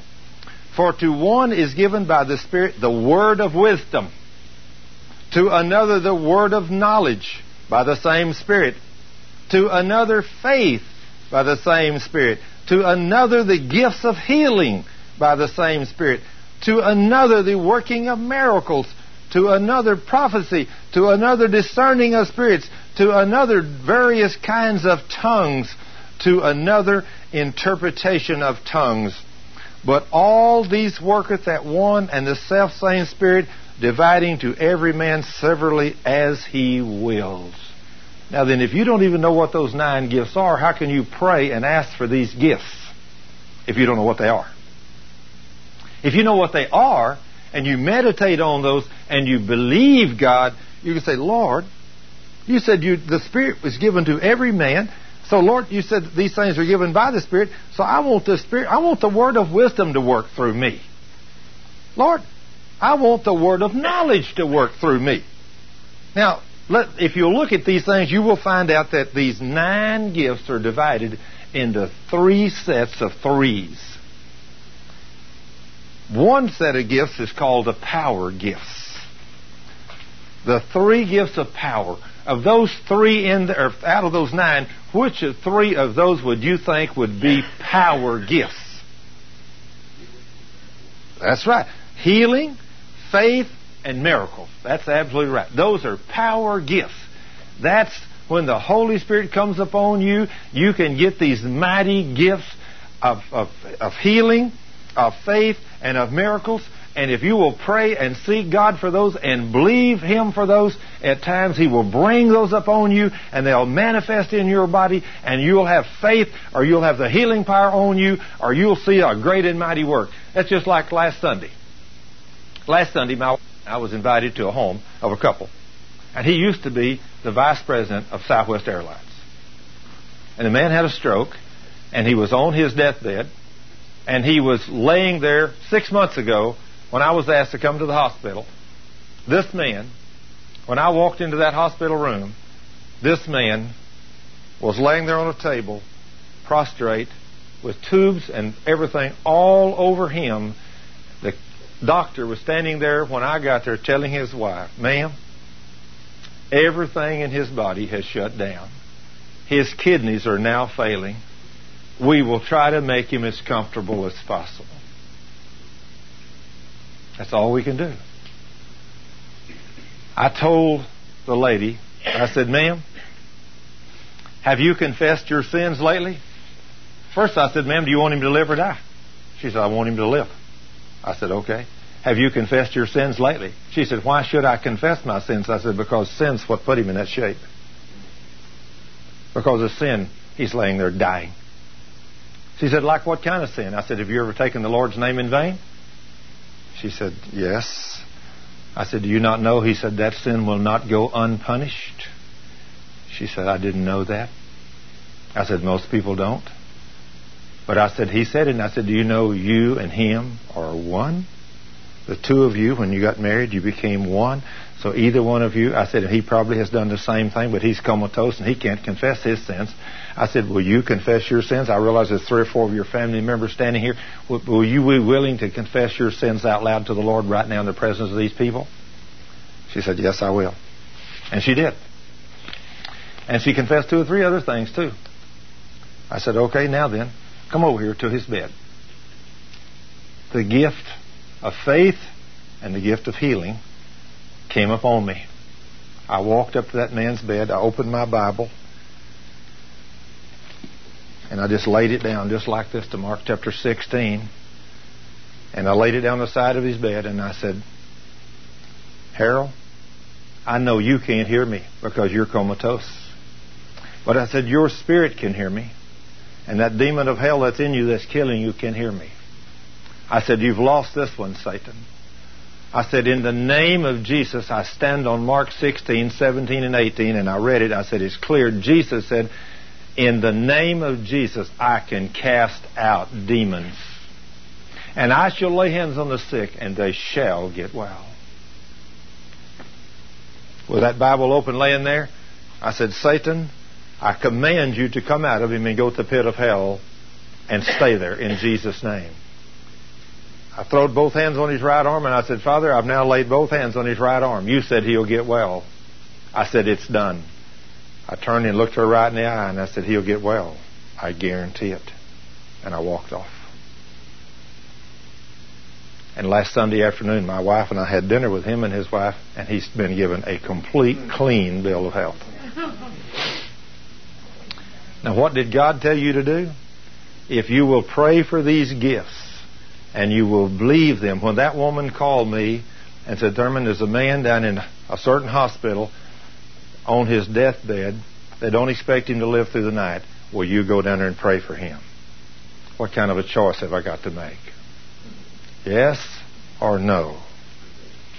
And when I walked into that room and I saw that man laying there, comatose with all them tubes in him, and a doctor sitting there telling her, ma'am, there's nothing we can do. Everything's shut down now. His kidneys are failing. It's a matter of hours. In the flesh, what do you do? My God, what am I doing here? But in the spirit, this is a piece of cake. All I got to do is be obedient to the king. And I release his power. And I walked over to that bed, and the gift of faith came upon me, and the gift of healing came upon me, and I spoke one line and turned around and said, He'll get well, I guarantee it, and turned and walked off. And 30 days, the man was out of the hospital, and last Sunday afternoon, six months later, we were invited to their home to have dinner with them. And the beautiful part about it is when I sat across the table from that man, he said, And Thurman, they've given me a complete, clean bill of health, even from my stroke. I'm totally well. I said, Do you know the Jesus that I know? Because your wife said you was a Catholic. He said, I don't know him. I said, Let me get your wife, get her Bible and open it to Romans 10, 8, 9, and 10. And we read that. I said, Do you want to know him? He said, Yes, by all means, I want to know him. And I led that man to Jesus across that table. That's the greatest miracle you can do. It's lead a lost soul into the kingdom of God. If I had not been obedient to God's word and went and let the gifts of the Spirit, two of them at least, come upon me and operate through me, Christ in me, the hope of glory, that man would have died that day, and his soul would have been in hell today. That's the reason so many people are in hell today, because men like you, and you, and you, and you, and women, and men like me, and you, and you, because we've not taken this word and taken the time to study it and go forth and let the King live through us and do his job on this earth. But when we do, boy, will he do great things through you. He says, The eyes of the Lord are going to and fro on earth looking for a man. That means a woman, too. He'll use anybody that'll let him use you. But I guarantee you'll have to die to self before you can do these things. Because the first thing the devil's going to hit you with is, what if he don't get well? You're going to look like a fool. Hey, but what if he does get well? When everybody said he's going to die, guess what's going to happen? It's going to bring glory to the name of Jesus, isn't it? Hey? There's a place in the Bible that I can't remember the verse that, that says that all of these things are to glorify. Oh, sure. And, and I've started to think about it like that because when you have that doubt, it's like, okay, I'm, you know, that doubt is about myself because I know that God. I mean, I know God can do anything. He can turn Satan up to upside down and say no more, That's or right. anything else that he decides to do. Uh, and so I've I've started to think about that. Remember God will do it, not for you, but in the name of Jesus, He'll do it to That's glorify right. Himself. That's right. Of course, now, when you Prove that He is God. when you said what you said about God could do what He wants to with Satan, right now God can't do that. Right now He cannot. Well, because of the. Because see, when man, when God gave the earth to man, He gave it to man for six thousand years, and we gave the lease that we had away to the devil. So the devil has legal right to the earth. Now then, if God were to step in and crush the devil and completely kick him out, he would go above his divine word, and that would make God a sinner. So he can't do that. He can't do that. So he'll not deal unjustly or unjustly even with Satan. Isn't that amazing? That Satan has gained legal access to the earth and has become the God of this world when we're supposed to become the gods of this world. He originally designed us and created us and give us this earth and said, clearly told you in Psalms 82 6 that you were made the gods of this world, and then told you again in John ten thirty four that you were the gods of this world. He made you the gods of this world. We were supposed to reign and rule over this earth as the gods of this world. Yes, Brian. Is it also somewhere in scriptures that because uh, we have threefold, I mean, we're three part, body, soul, and Spirit, right? that we over Satan too because he doesn't have a body. As- The only body he has is ours. Right. That's right. And he, he, as a spirit being, this spirit realm that we are in, the battles between the spirit realm and the earth was given to us. And the only devastating things that Satan can do to this earth is when he can do it through a human body. If he can't get in a human body, he's totally powerless. He's totally powerless. He's got to deceive somebody to get in a human being to be able to do devastating things to human beings. When he gets inside of a human being, I mean, he can when he gets legal right to a human, he can get in a man, and and people wonder, don't understand this. Most people don't. Just like my wife and I was sitting there one night watching television, and a man had been caught that had raped his three-year-old little daughter. And my wife, I mean, she she was looking at this guy, and this woman, when she was asking the man on the show, says, "Why in the world would you do such a devastating thing to your own three-year-old daughter?" And this guy's on television talking about this, and he kind of smiled and he said, "It just feels so good." Oh, This was on TV. That was on TV, yeah. My wife said, honey, I don't understand. I said, honey, you don't understand the spirit realm. That man has a demon of lust. That demon is what causes that man to do that. And that man, that demon came into that man because of sin. Somewhere, either in his life or in his parents' life, somewhere down the line, that demon got legal right and when that demon came into that man, that man has no control over that demon as long as that sin's there, and he don't know what it is. He thinks it's his own flesh that's causing the problem. And so we're going to lock that man up. And if I could sit down with that man, and I could tell him what's available to him, and I could get him to repent his sins of his sin, and I could cast that demon of lust out of him and kick that beast out and send it to the pit of hell. I said that man would be in total remorse for what he's done and couldn't believe he'd done what he done. Most of these things, the Lord Himself has given me direct revelation on these things. He has told me why and how these things work. And that's how I've got this revelation. So as the Lord has shared these things with me, I've seen young men and young women. I've seen a young man, and I've told this story many times, a young man that had a demon of alcohol. He didn't know what it was. He could not stop drinking. He was a young man, 25, 26, 27 years old. He couldn't stop. I mean, he just didn't understand why. One night his wife told him, said, if you can't stop, you got a demon.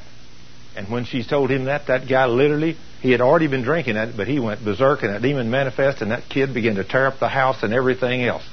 I was called at work that night. I was still there working on a program, 9 o'clock, and this woman called. She said, Thurman, you've got to come to our house. My son-in-law is tearing the house down. I said, well, you know it's a demon. I said, take authority. He said, I've tried everything and nothing works I said, You've got to get here. I said, Okay. So I run out to my truck, and on the way out there, I said, Satan, in the name of Jesus, I demand that you tell me how you got in this young man. And I got out there to my truck, and I hit the starter, and it won't start. And I start, and I, I run the battery down and it won't start. I call one of my truck guys. I said, get out here and give me a jump. Yeah, I got to find out. I said, I've checked this truck. It's getting fuel and it's getting gas. It's getting everything, but it won't crank. He come out there and we tried and we tried and we tried. I finally I said, I know what's wrong with this truck. The devil don't want me out there. I backed off and I said, Satan, in the name of Jesus, get your filthy demon off of my pickup in Jesus' name. I said, now it'll start. I went and hit the start. The first time it turned over, it started. See, we don't understand the demons of hell. So then I jumped in my truck and he didn't want me out there. I got out there as soon as I got there, 30 minutes away. I walked up on that place and said, in the name of Jesus, and that boy was immediately subdued. Went to a bedroom and locked himself in there. And I said, now then, I've got to know what happened. And this woman began to tell me what happened. I said, You know that was a demon of hell. Uh, she said, Yes, I know it. But she said, I tried and I commanded him to leave and said, He said to me, You have no authority here, woman, because you don't know where it's found in the Word. I looked at her and I said, Do you know one place in the Word of God that gives you authority over the devil? She said, Well, I've heard you teach it in Sunday school class. I said, That's not what I asked you. I said, Do you know a scripture? She said, No, I don't know where it's found, but I know it's in there. I said, Isn't that amazing? The devil knew you didn't know. I said, Now then, what else did he say? She said, Well, when I also told him he had to leave, he said, I have all kinds of legal right here because Jack, this is the boy talking, using his own name. He says, Jack and Jill, talking about the girl, let me in before they got married. I said, Oh, okay, young woman. You and that boy had sex before you got married, didn't you? Well, she said, Well, everybody's doing that. What's wrong with that? I said, It opened the door and your husband got a demon. That's what. I said, I know what's wrong with him now. I said, I commanded the devil to tell me what was going on, and now I now know. I said, In the morning, I'll be back out here. He'll be sobered up. I said, I'll be here in y'all's kitchen at 7 o'clock. Have him up. 7 o'clock, I walked in that house. I said, Son, I know you sinned against the Lord. I said, You're a Christian? He said, Yes, sir. I go to a Baptist church, and I'm a Christian. I know Jesus. I said, All right. I said, You and this girl had sex before y'all got married. He said, Well, yes, we did. And I said, You must, both of y'all must confess that it's sin to the Lord. I said, Deuteronomy chapter 27 and 20 clearly says any kind of sexual immorality puts you under a curse, and the demons are the ones that fulfill the curses. So anytime any boy and any girl have a sexual relationship outside of a marriage, after a marriage ceremony, they're opening a door to a demon, and you don't never know what kind's going to come in. It could be alcohol. It could be nicotine. It could be drugs. It could be pornography. It could be AIDS. It could be anything, but you've opened a door. I said, Were you willing to confess your sin to the Lord? He said, I sure will. I said, Then after you both did it, I want you to tell that demon you don't want him. And they did. I said, Now then, after he said, I looked right at him. I said, Satan, I'll not have any manifestations. I'll not have anything, any activity from you. In the name of Jesus, you no longer have legal right. The sins have been confessed. I said, Out and you'll to the pit of hell and stay there in the name of Jesus. I said, Now, son, you'll never drink another drop of alcohol. And to this day, he's not had another desire for another drink of alcohol. But until that day, he could not stop drinking. I'm going to tell you, the spiritual realm whenever people will say, just like a woman told me the other night, she said, you know, a, a, an Assembly of God pastor a few years ago got on 2020 and stood before the world and said, I guarantee you a Christian can't have a demon. I said, I'm going to tell you, I'd like to follow that man's life because I'm going to guarantee you he has committed some kind of a gross sin that I guarantee that there was a demon in him was speaking. She said, I'm going to tell you you're right on because a few years later that man was caught fondling a 14 year old girl in his church. Did he have a demon? Yes, he had a demon. Anytime anybody will stand and tell you a Christian cannot have a demon, chances are you got one. And that's who's speaking out of your mouth. Who do you think it is that makes you sick? The devil. Isn't that awesome? What should all these things make us want to do as born again believers? Walk holy before the King. Why do you think He told you to walk holy? Why do you think He told you, don't even go to bed angry at night lest you give place to the devil? But do we believe that? Nah, we can get mad at our mate and go to mad. I mean, we can be madder than hell itself. You know, I ain't never going to let that man touch me again. I ain't never going to buy that woman another ring. I mean, who does she think she is? I've been, I've been a good husband to her for 15 years, and she wouldn't even come home fix me supper last night. I'm so mad tonight, I ain't even going to sleep in the same room with her. I, I know y'all never seen anybody ever done nothing like that. No, no, no, no, no, no, no. Nobody ever done nothing like that. And y'all are just like me. You're liars too. Because we're all human, right? We've all done them stupid things, you know. Good grief. But when you learn these things, guess what you stop doing? You stop doing that nonsense because of the knowledge of God. You change. Now then, if all these spiritual blessings are ours, and that's what they are, and we get these three power gifts, which are miracles, faith, and healing, the three vocal gifts are prophecy, tongues, and interpretation, and the three revelation gifts are the word of wisdom, the word of knowledge, and discerning of spirits. And without these weapons, the devil will kill you. Why do you think God gave you all this? Well, can you say the last three things? The power gifts are miracles, faith, and healing. The power gifts are miracles, faith, and healing. The vocal gifts are prophecy, tongues, and interpretation of tongues. That's the vocal gifts. Then the revelation gifts are the word of wisdom, the word of knowledge, and the discerning of spirits. Now, how many times I don't even know myself when I'd be somewhere or something and the Lord would give me a word? A word of knowledge. Like, for instance, give you an example. Sitting in a church several years ago in a Baptist church on the front row, and all of a sudden, the Lord said, Martha. I said, Martha. Lord, I don't know anybody by the name of Martha, but yet I heard that word just as clear as a bell. So I sat there about five minutes and I hear, Martha. I said, Lord, Martha, who is Martha? Hmm. Can't think. A few minutes later, Martha. I said, Lord, Lord, Lord, I got to have some more information. I mean, Lord, I don't know. I mean, I'm almost jumping up down on the front pew now. You know, Lord, I don't know a Martha, but I have a word of knowledge. And about this time, the pastor says, we need to close the service. Before we close, I want y'all to pray for my sister. She's losing her kidneys, and her name is Martha Scott. Guess what? I got a word of knowledge. I know what to do. I tell the Lord, tell the man what to do. And guess what that Baptist preacher didn't do with what I told him to do? He didn't tell his sister. So guess what happened to his sister? She lost her kidneys. Then finally, a few months later, she got a transplant from her dad, which was about my age then.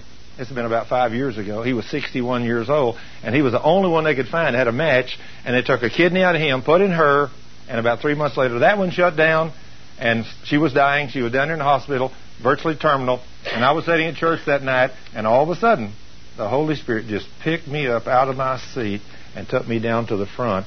And when I got to the front, when I walked up and laid, I didn't know what was going on.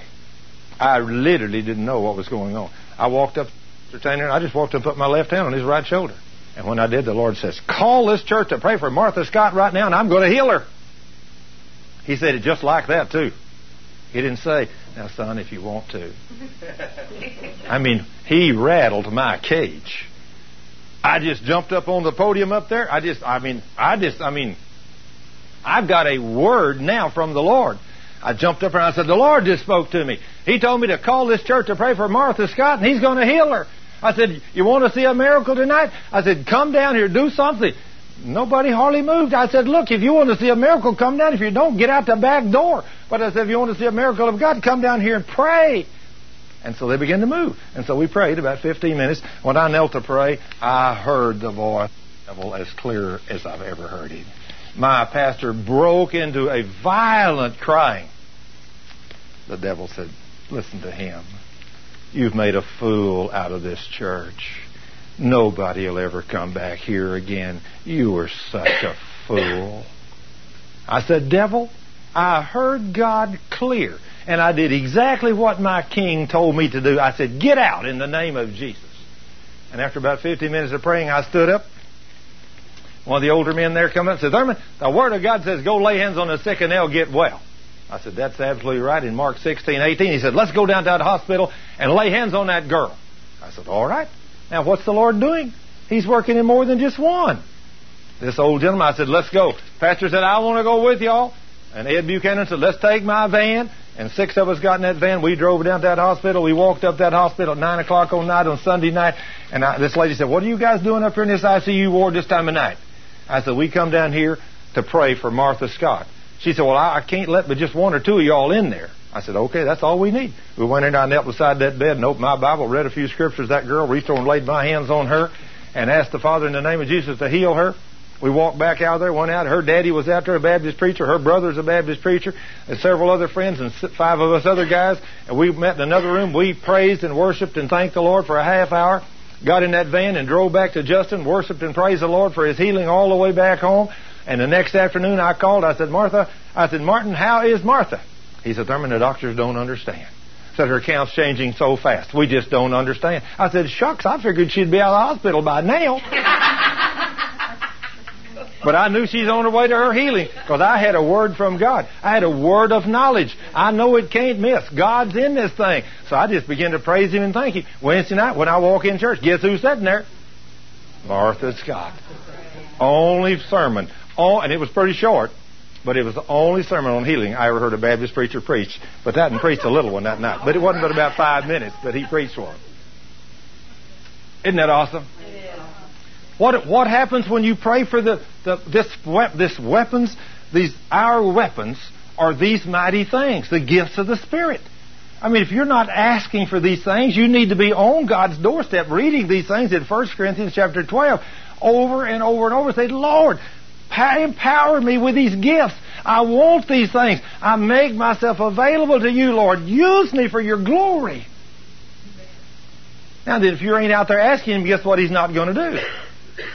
He said, Well, Bonnie don't even know that they're there, so if I was to put a word of knowledge on her, she wouldn't know what to do with it. You see what I'm saying?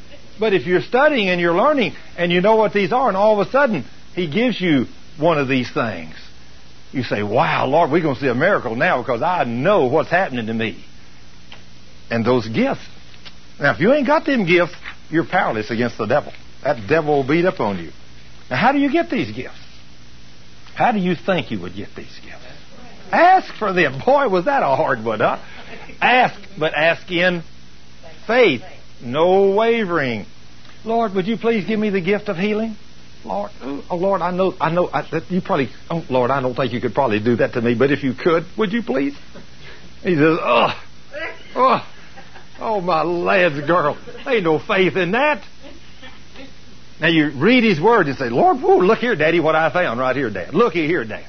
And you made, woo, Lord, you made all these statements for me right here. Woo, Lord, all the, I, Lord, I'm available. Use me. I mean, I know you're real, and you told me the Spirit will do these things. You told me to ask in faith, so Lord, I'm asking in faith. Now then, look what James 1, verse 6 and 7 says, that when you ask, if you don't ask in faith, let's see what happens. James 1, 6 and 7, see what the Word says. James chapter 1, verse 6 and 7.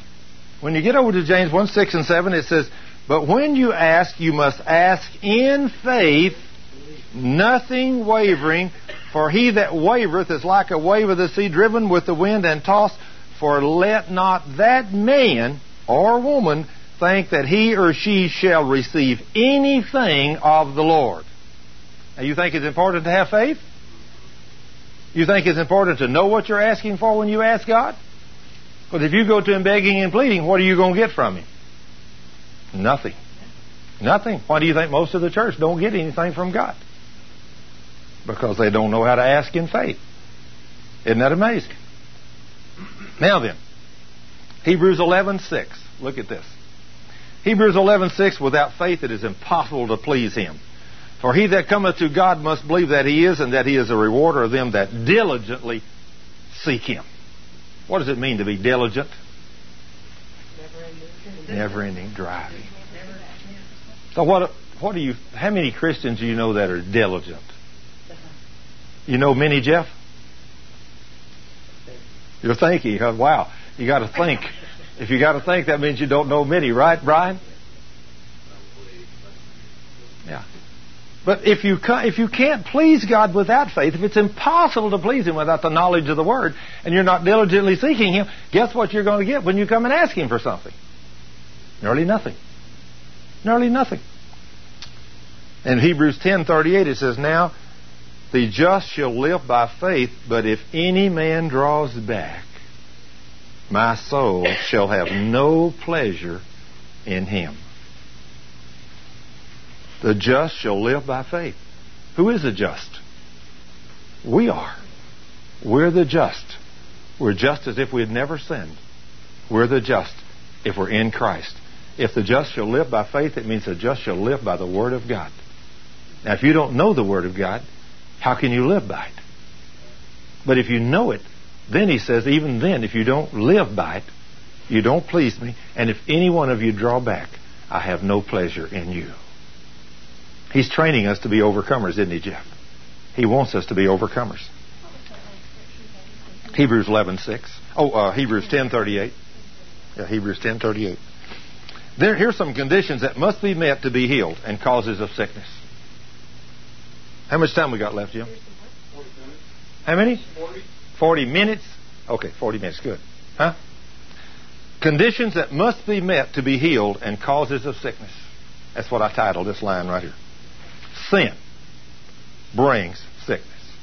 Romans 5:12. Wherefore, as by one man sin entered into the world, and death by sin, and so death passed upon all men, for that all have sinned. So, what brings sickness? Sin. Sure. Deuteronomy 28:15. But it shall come to pass, if thou wilt not hearken unto the voice of the Lord thy God, to observe to do all his commandments and his statutes which I command thee this day, that all these curses shall come upon thee and overtake thee. Awesome, isn't it? If you, but it shall come to pass, if you, put your name right there, if you will not hearken unto the voice of the Lord thy God. What is the voice of the Lord? That's it. Somebody says, Well, I've never heard the voice of God. I said, Let me let you hear it right now.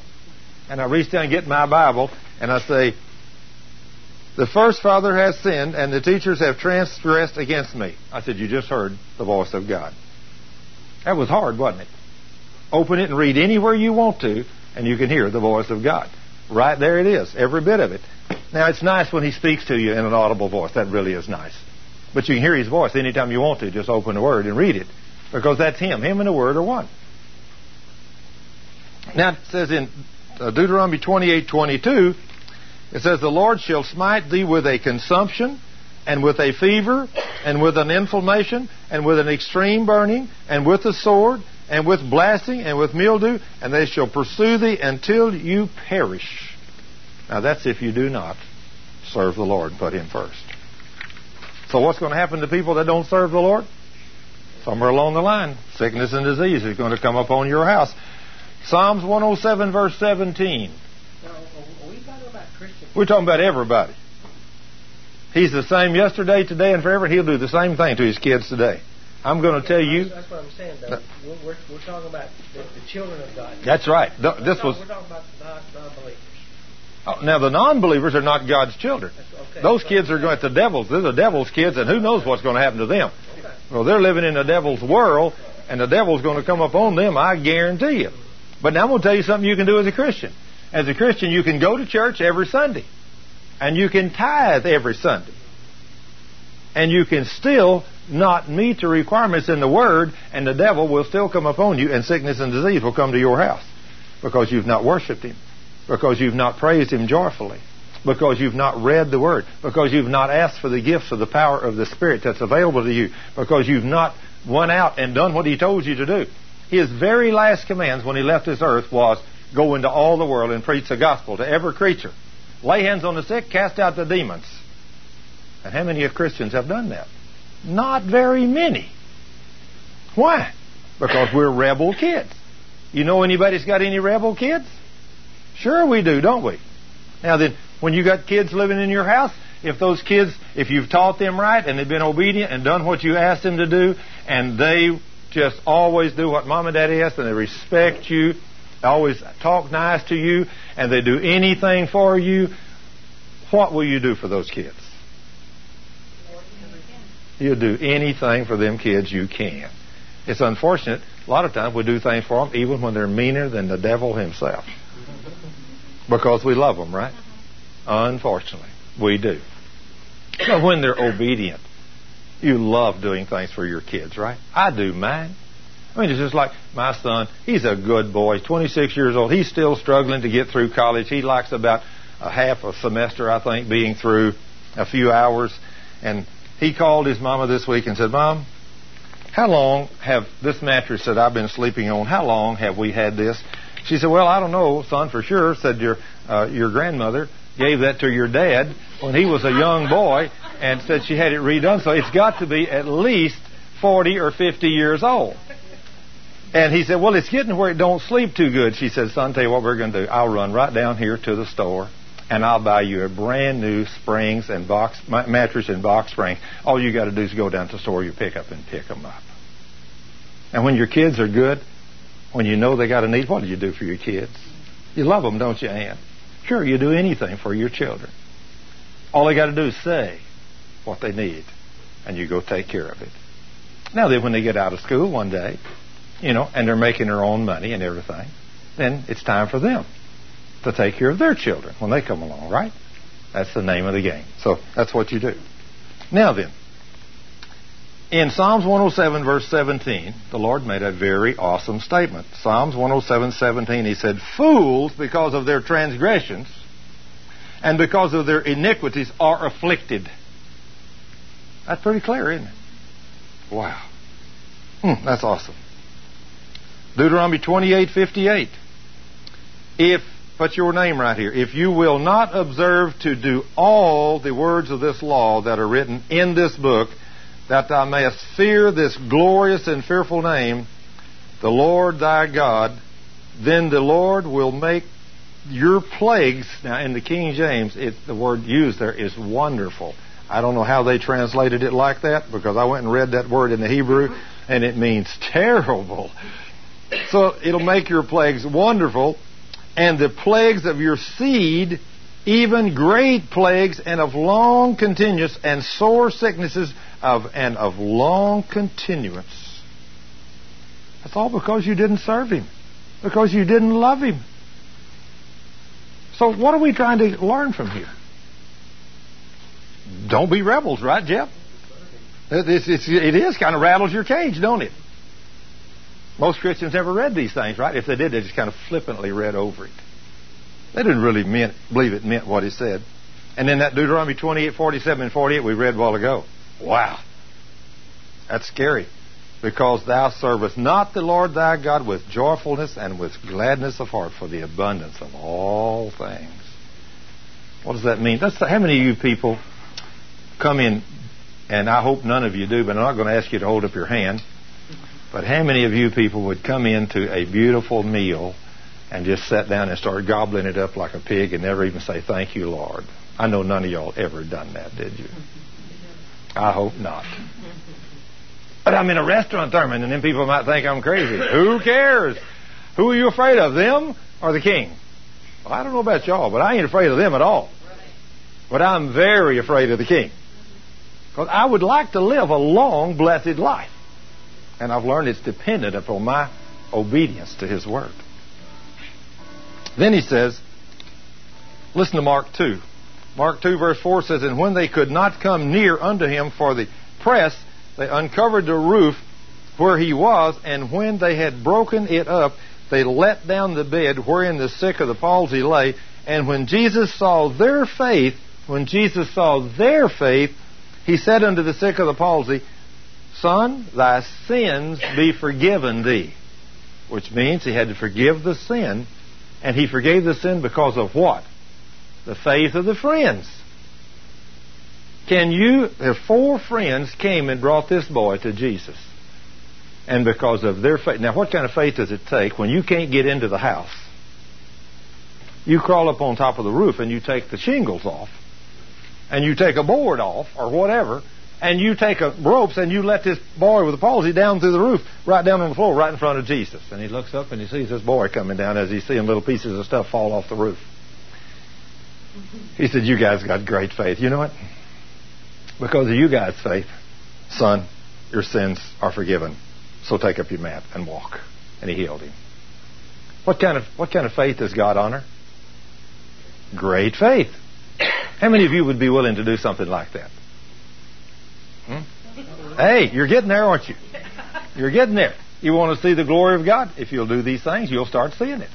But it, it won't come without a cost. He said his sins are forgiven.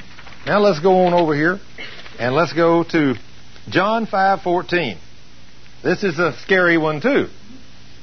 John 5:14 it says afterward Jesus findeth him in the temple and said unto him behold you are made whole or sozo sin no more lest a worse thing come unto you. Now what's that telling you sin will do to you? If you get healed and you go back into your life of sin, what will come back to you? A worse thing. A worse thing. But we don't believe that, do we? You do. Good. I hope so. It's a terrible lesson. James 5:16 says, "Confess your faults one to another and pray one for another that you may be healed." So do what to your faults? Confess, Confess them. Matthew 18:21. Now this is an awesome scripture here of why we have sickness and disease. Matthew 18:21. Uh, you can just write these scriptures down, 18:21 through 35, and I'm going to paraphrase them right quick for you in the interest of time. Matthew chapter 18, Peter came to Jesus and he said, Lord, how many times must I forgive my brother when he sins against me? Up to seven times? He said, No, Lord, not seven, but 70 times seven. And Peter, this is why it's so important that you forgive 70 times seven, because this is the way the kingdom of heaven is. There was a king that had a kingdom, and he had servants, and one of his servants owed him a debt of 10,000 talents, or $10 million, and he couldn't pay.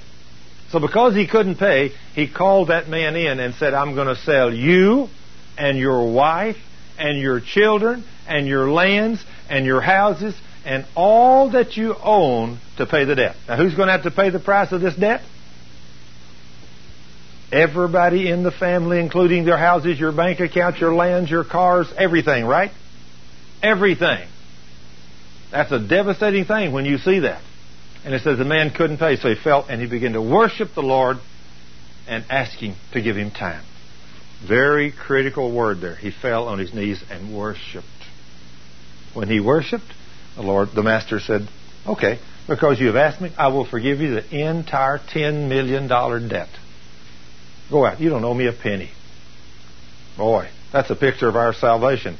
When we come to Jesus, that's what He done for us. But it says that servant went out and found another little brother that owed him a hundred denarii, a hundred lousy dollars or something like that. Nothing. And it says he ran up and grabbed the man around the neck and began to choke him, and the man fell down. He says, Be patient with me and I'll pay you. He said, No, I will not. I'm going to throw you in jail until you pay me that hundred dollar debt. And he had the man thrown in jail. And he said the other servants saw what happened. They went back to the master and they said, Master, this is what that servant did. He said, Bring that servant in here. That servant came in. He said, You wicked servant. Didn't I forgive you that huge debt just because you asked me? Shouldn't you have at least done likewise to your brother that owed you that little dinky debt? Now, because you did not forgive him that, I'm not going to forgive you that huge debt. And not only are you still going to owe me the ten million, but I'm going to turn you over to the tortures, and you're going to be tortured until you pay me every penny you owe. Who do you think those torturers are? Who do you think they are? Sure. The demons of hell. And then in verse 35, Jesus said, Peter, this is the way my heavenly Father will do each one of you if you do not forgive everybody from your heart. Pretty devastating, isn't it? So would you hold a grudge against anybody after today? Absolutely not. Under no conditions. And if I've got an unforgiveness towards somebody, what am I going to do right now? Ask the Lord to forgive me and go find them after a while and get right. Because the Lord, clearly. did you know I have ministered to many people in the last five years? Most of them have been men. Men that were on their deathbeds, and when I got there, I found out they had gross unforgiveness towards somebody or several people. Very rarely a woman. Once in a while a woman, but most of them were men. And when I found out their sins, I said, Are you willing to confess your sins? Well, he said, uh, Yes. I said, It's up to you. If you will, you'll live. If you don't, you're going to die. So you got a choice to make. You're going to live or die, depending on whether you confess that sin or not. I think of one man four years ago that, man, he said, Yes, yes. He'd been given two months max to live, and if they do surgery on him, he's going to have a zero to a 10% chance to live through surgery. That's not very good, is it, Jeff? 50 year old man. So he confessed all of his sins. I led him into prayer, confessed all of his sins, and he said, I said, who do you hate the worst? He said, my mother. I said, I don't want to know what it is, but will you make God a promise after you ask him to forgive you? Will you go and will you get right with your mother? He said, yes. I said, well, if you don't, you're going to die. It's your choice. So we went through the prayer. We did all the things. I said, now then, did you mean everything you said? He said, yes, I did. I said, only you and God know. But if you told me the truth, I said, there's one thing we got left to do.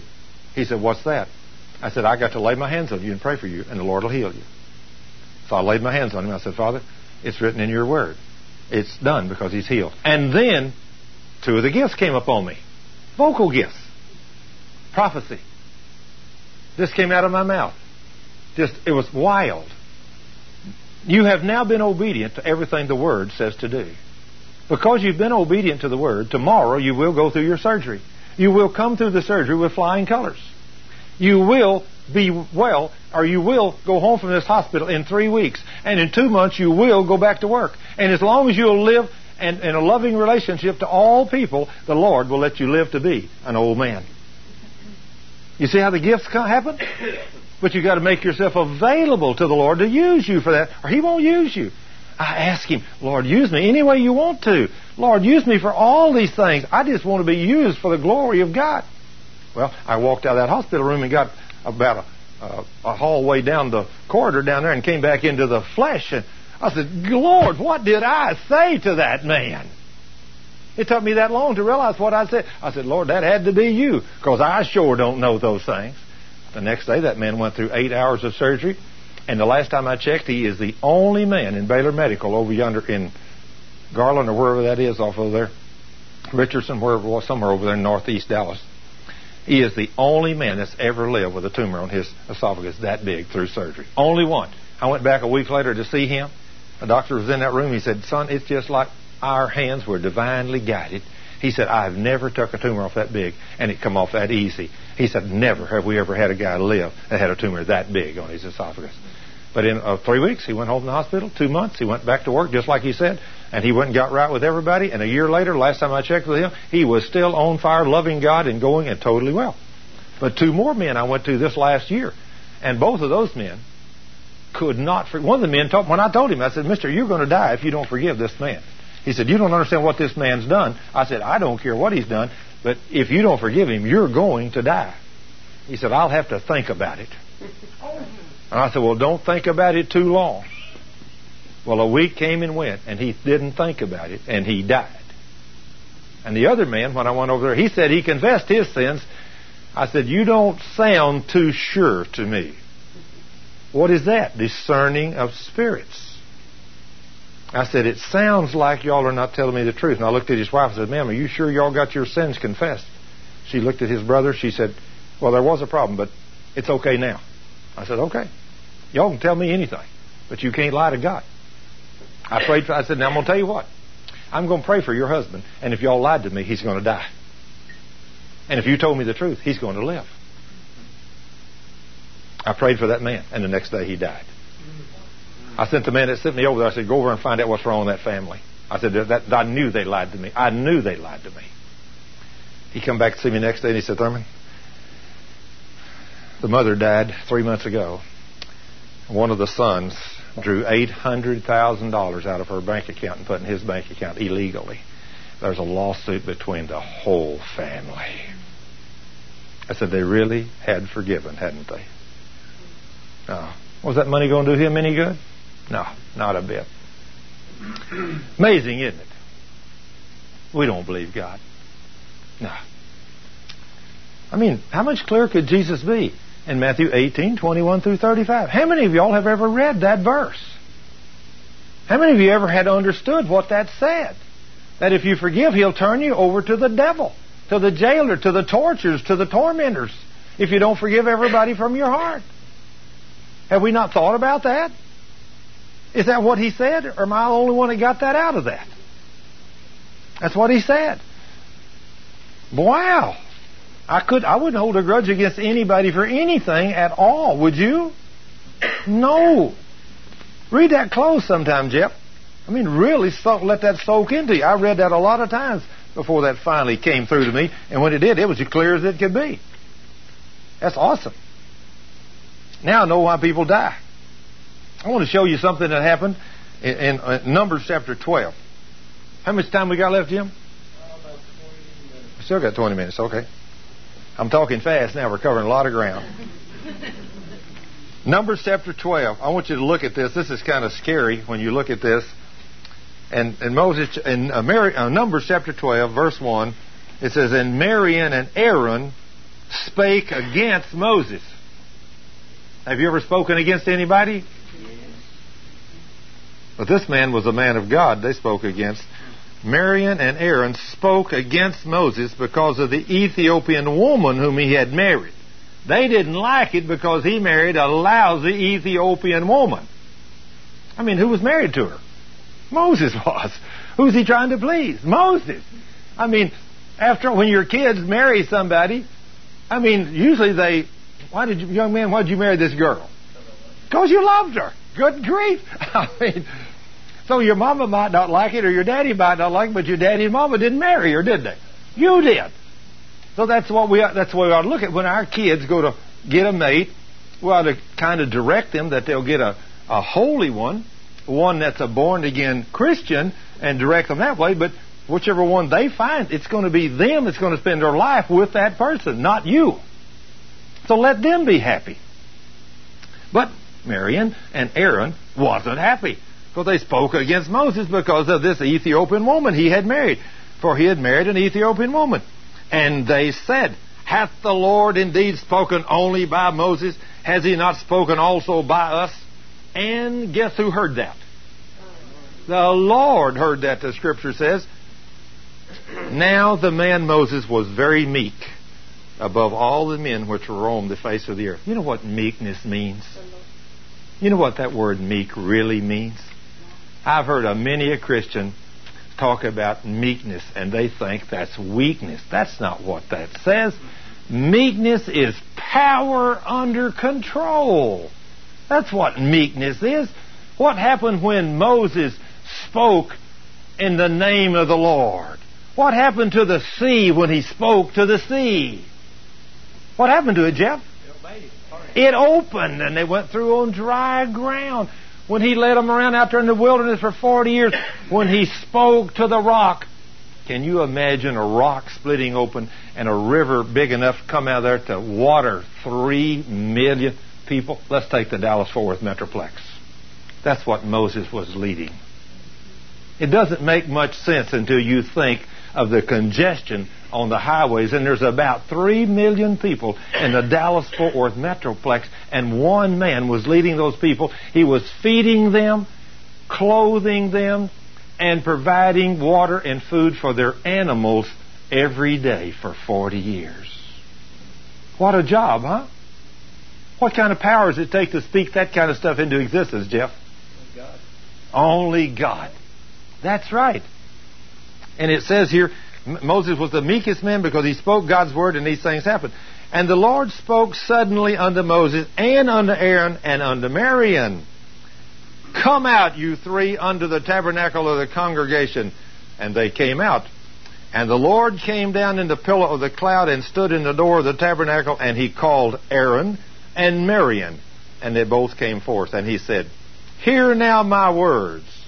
If there be a prophet among you, I, the Lord, will make myself known unto him in a vision, and will speak unto him in a dream. My servant Moses is not so, who is faithful in all mine house. With him will I speak mouth to mouth, even apparently, and not in dark speeches, and the similitude of the Lord shall be he behold. Wherefore then were you not afraid to speak against my servant Moses? Mm. And the anger of the Lord was kindled against them, and he departed, and the cloud departed from off the tabernacle, and behold, Miriam became leprous, white as snow. And Aaron looked upon Miriam, and behold, she was leprous. And Aaron said unto the Lord, Lord, I beseech thee, lay not this sin upon us wherein we have done foolishly, and wherein we have sinned. Let not be as one dead of whom the flesh is half consumed when he cometh out of his mother's womb. And Moses cried unto the Lord, saying, Heal her now, O God, I beseech you. And the Lord said unto Moses, If her father had but spit in her face, should she not be ashamed seven days? Let her be shut out from the camp seven days, and after that let her be received in again. And Miriam was shut out from the camp seven days, and the people journeyed not until Miriam was brought in again. Did she have to suffer the consequences for a week? You ever wonder why that didn't happen to Aaron? Both of them spoke against the Lord. You ever thought? I used to think about that. Lord, why is that? Why is it that both sinned the same way, but only she got the leprosy? Good question, huh? Aaron's faith. Is it not? Uh-uh. Like to Moses? No sin and no sickness came upon Aaron because he was the high priest. But the day that God took him up on the mountain and had Moses remove his garments, what immediately happened to Aaron when his protective garments of the high priest was removed and placed on his son? Anybody know? He died instantly. He died instantly. He had no leprosy because he was covered, because he was under the protection of the office of the high priest. But Miriam was not. And the leprosy fell upon her. The demons of hell came upon her, but they couldn't touch Aaron until his garments was removed and placed on his son. And when they were placed on his son, it says, instantly Aaron died. Is it a good deal to sin? Is that something that was in, throughout the Bible? Was the uh, garments that protected? Was it always the garments? The office. That office is an office of protection against the forces of darkness. There's no two ways about it. You know, when God puts a man in that position, he never withdraws that authority that that man has. And so, even if the man sins, he has still have somewhat protection. That's what the Lord tells us today. He tells us we're not to speak evil about the servants of the Lord in the church, even today. But a lot of us do. We say a whole lot of things we shouldn't. Our tongue gets us in lots of trouble. Okay, but now, uh, again, also when we this this is literally is this literally God who struck her with the leprosy? He backed and off. later who killed Aaron, or again is he using Satan? He's using Satan, of course. But the instant he stepped up back, guess who come in? That's just like when God, when Moses brought the twelve, when Moses brought the two tab- tablets of stone down with the Ten Commandments on them, and God told him, he said, "Go down into the camp. There's a there's a party going on down there in the camp." And he got down there, and what was they doing? Every horrible thing. You Every I, we won't even name it. That's right. Every horrible thing you can imagine, worship of calves and and and everything, every sin. It just names them all. And it says Moses was so angry he threw the tablets down, and in his anger, immediately the death angel swept through there, and before they could pray and stop the plague, anybody know how many people dropped dead? Uh, uh, 20, uh, Twenty-three thousand people dropped dead. When you kindle the Lord's wrath and He backs off with His protection, you may not have long to live on the earth. So guess what? What is the, is the death angel? Is that Satan? Sure. Satan and his one of his hosts. He's just waiting to get us. He's just waiting for God to say, You can get him. And when he does, man, he comes in and he got 23,000 of them, the scripture says, before Moses and Aaron could pray and stop the plague. Don't you know Satan just hovers, waiting Sure. for an opportunity? Like a vulture. Mm-hmm. Sure. What it reminds me of living on the farm is you have a, a cow have a calf, the vultures come around waiting to see if that little calf's going to get up and go or he's not going to make it. If he ever gets down just a little bit, first thing they'll do is go out there and peck his eyes out. And just eat him up. Vultures are demons. They're just like it. And they're just hovering around. In fact, I believe it's in Psalms 18. I believe it's in Psalms 18. Let me read that to make sure.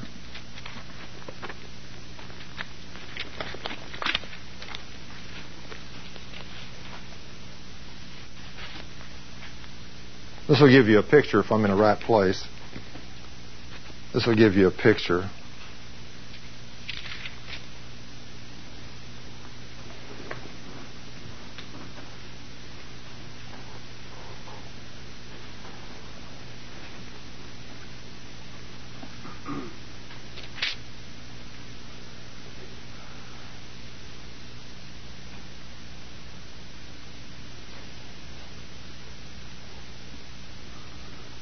No, that's not the psalm I'm thinking about. Anyway, the psalm I'm thinking about, I don't have time to find it right now. But the psalm says, My enemies are swarming around me like bees. It's in one of the psalms. Who is your enemy? The demons, yeah. They're swarming around you like bees. Those spirit beings waiting for you to sin. And when they do, they're going to fly right inside of you. They're going to torment your body. They're going to kill you, going to afflict you. They're going to cause all kinds of problems. And because we've not understand the spiritual realm, we don't understand they're there.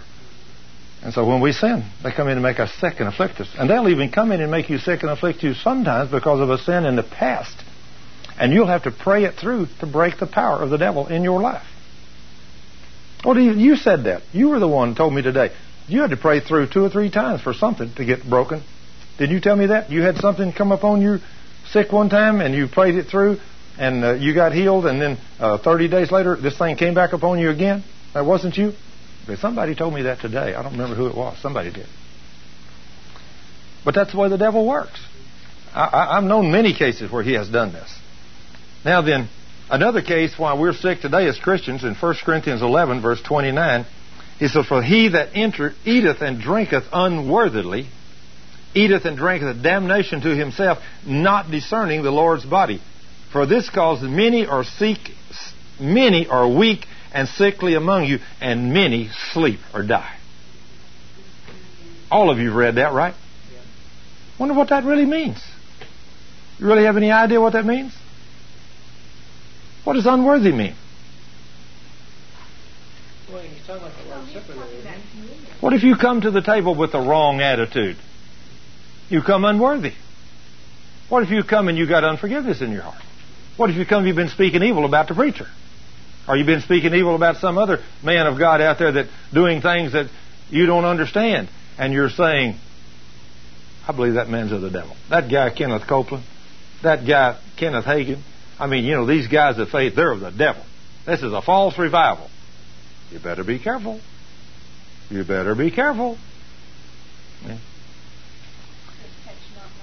That's exactly what he said, young lady. Many do not understand the body that bore our stripes that, that, healed us. How many people don't know in the church today that Jesus healed you on the cross 2,000 years ago?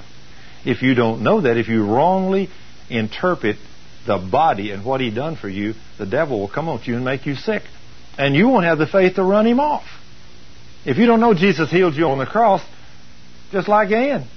She's a lovely little lady here, went to church all her life. The devil beat up on her. She already had to have knee surgery one, scheduled for the other one. She didn't know she didn't have to have surgery on either one of those. She had wrongly interpreted the body of her Savior. She didn't know He healed her on the cross.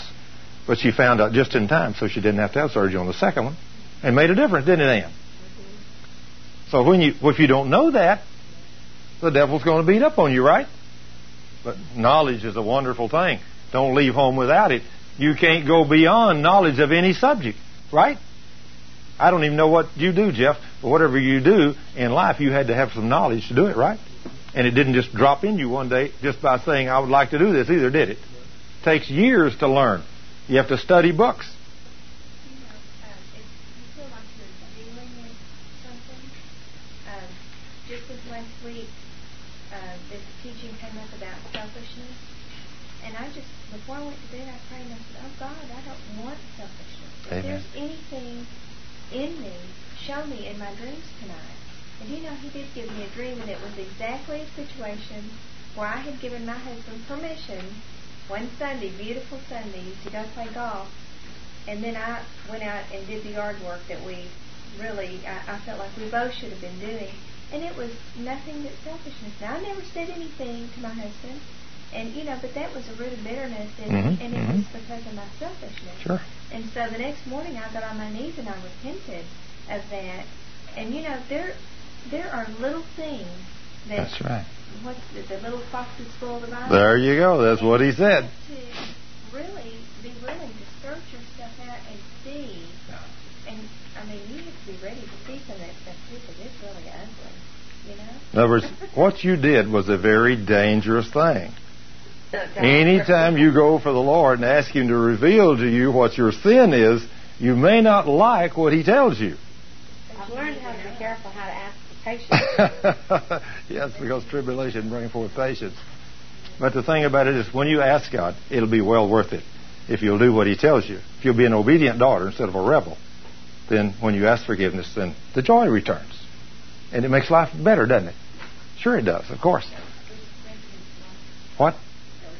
Eleven twenty-nine. Yeah, yeah, that's 1 Corinthians 11 29. And then many fail to realize their position in the body of Christ because 1 Corinthians 6 says, Know ye not that your bodies are the members of Christ? A lot of people don't know we're the members of the body of Christ. You are a cell, and you are a cell, and you are a cell, and I'm a cell. All of us are a cell in the body of Christ. And so, until you learn that, and then there's here's some of the things that causes sickness. Now, I'm going to step on some toes here. Y'all are not going to like this, I know, because I don't like this. Proper health care is a major problem with many. That's why many of us are sick and afflicted. Eating the wrong things. How many of us stop and eat at the junk food places too much? We're all guilty of that. I'm not as guilty as I used to. Eating too much of the wrong thing. Drinking the wrong things. How many of us drink two, three, four, five, six soft drinks a day? Not knowing that those take more water out of you than you put in. And each one of them's got six or eight spoons of sugar to it Plus, it takes the bone out, the calcium out of your out of your bones. Wow. Plus, did you know there's about nine teaspoons of sugar in a drink, in a, in a soft drink? hmm That depresses your immune system about one third. So if you have three drinks a day, three cups a day, you basically have no immune system. hmm Isn't that amazing? Hallelujah Acres has a lot of information on that, big time. Yeah. And what another th- another thing it'll do also that the uh, uh, well the CO2 that's in there will take out more water than you put in. So it it literally that's why I asked a nurse a question one night. I said I can't believe every time somebody comes to a hospital, first thing y'all do is stick an IV in them. She said they're always dehydrated. I said why?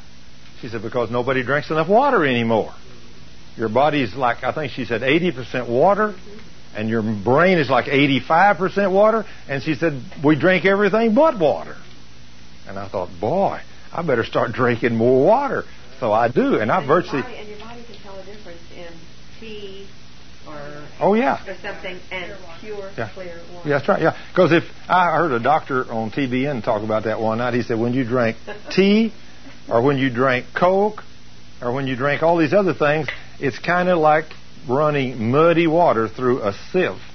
And said the muddy parts will stop in there and stop up those little pores in your skin, and so uh, in your body, you know, those cells. And said then they become damaged later and they die. I thought, wow. Smoking. So, so many people smoke tobaccos, and so, so many people no exercise. Oh Lord, I want I want to go on a diet, but I want to get down just right. But I, I don't want to have to stop eating, and I sure don't want to have to run on that treadmill or get out there and walk down the block at a fast clip. Right, Jeff? Don't want to do that. As long as it's, if anybody come up with a pill and you take it, and you'd be an immediate perfect size, whatever, six or whatever the women want to be, or a perfect 180 pounds, you know, with big chest, one you could become a millionaire overnight, couldn't you? But it, that ain't the way it works. Yeah, you'd be the first one on the. No rest, working seven days a week. You know, it's a confirmed fact. Those people that give the Lord one day of rest, you know, live longer. And only as we believe and receive by faith the things of God do they begin to work in our lives. Now that's the thing. That's an awesome statement if you grab that. Only as we believe and receive by faith the things of God do they become, begin to work in our lives. I come up with that statement because I received Jesus as my healer 15 years ago. I have never had a sick second since that day. But up until then, I'd had lots of problems.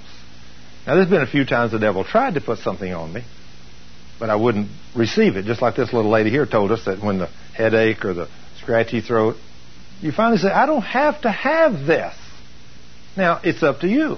You either yield to it and receive it, or you cast it out in the name of Jesus and walk off healed. Would you read that one more time? Only as we- Yeah, only as we believe and receive by faith the things of God do they begin to work in our lives. If you don't know this book, you cannot receive by faith.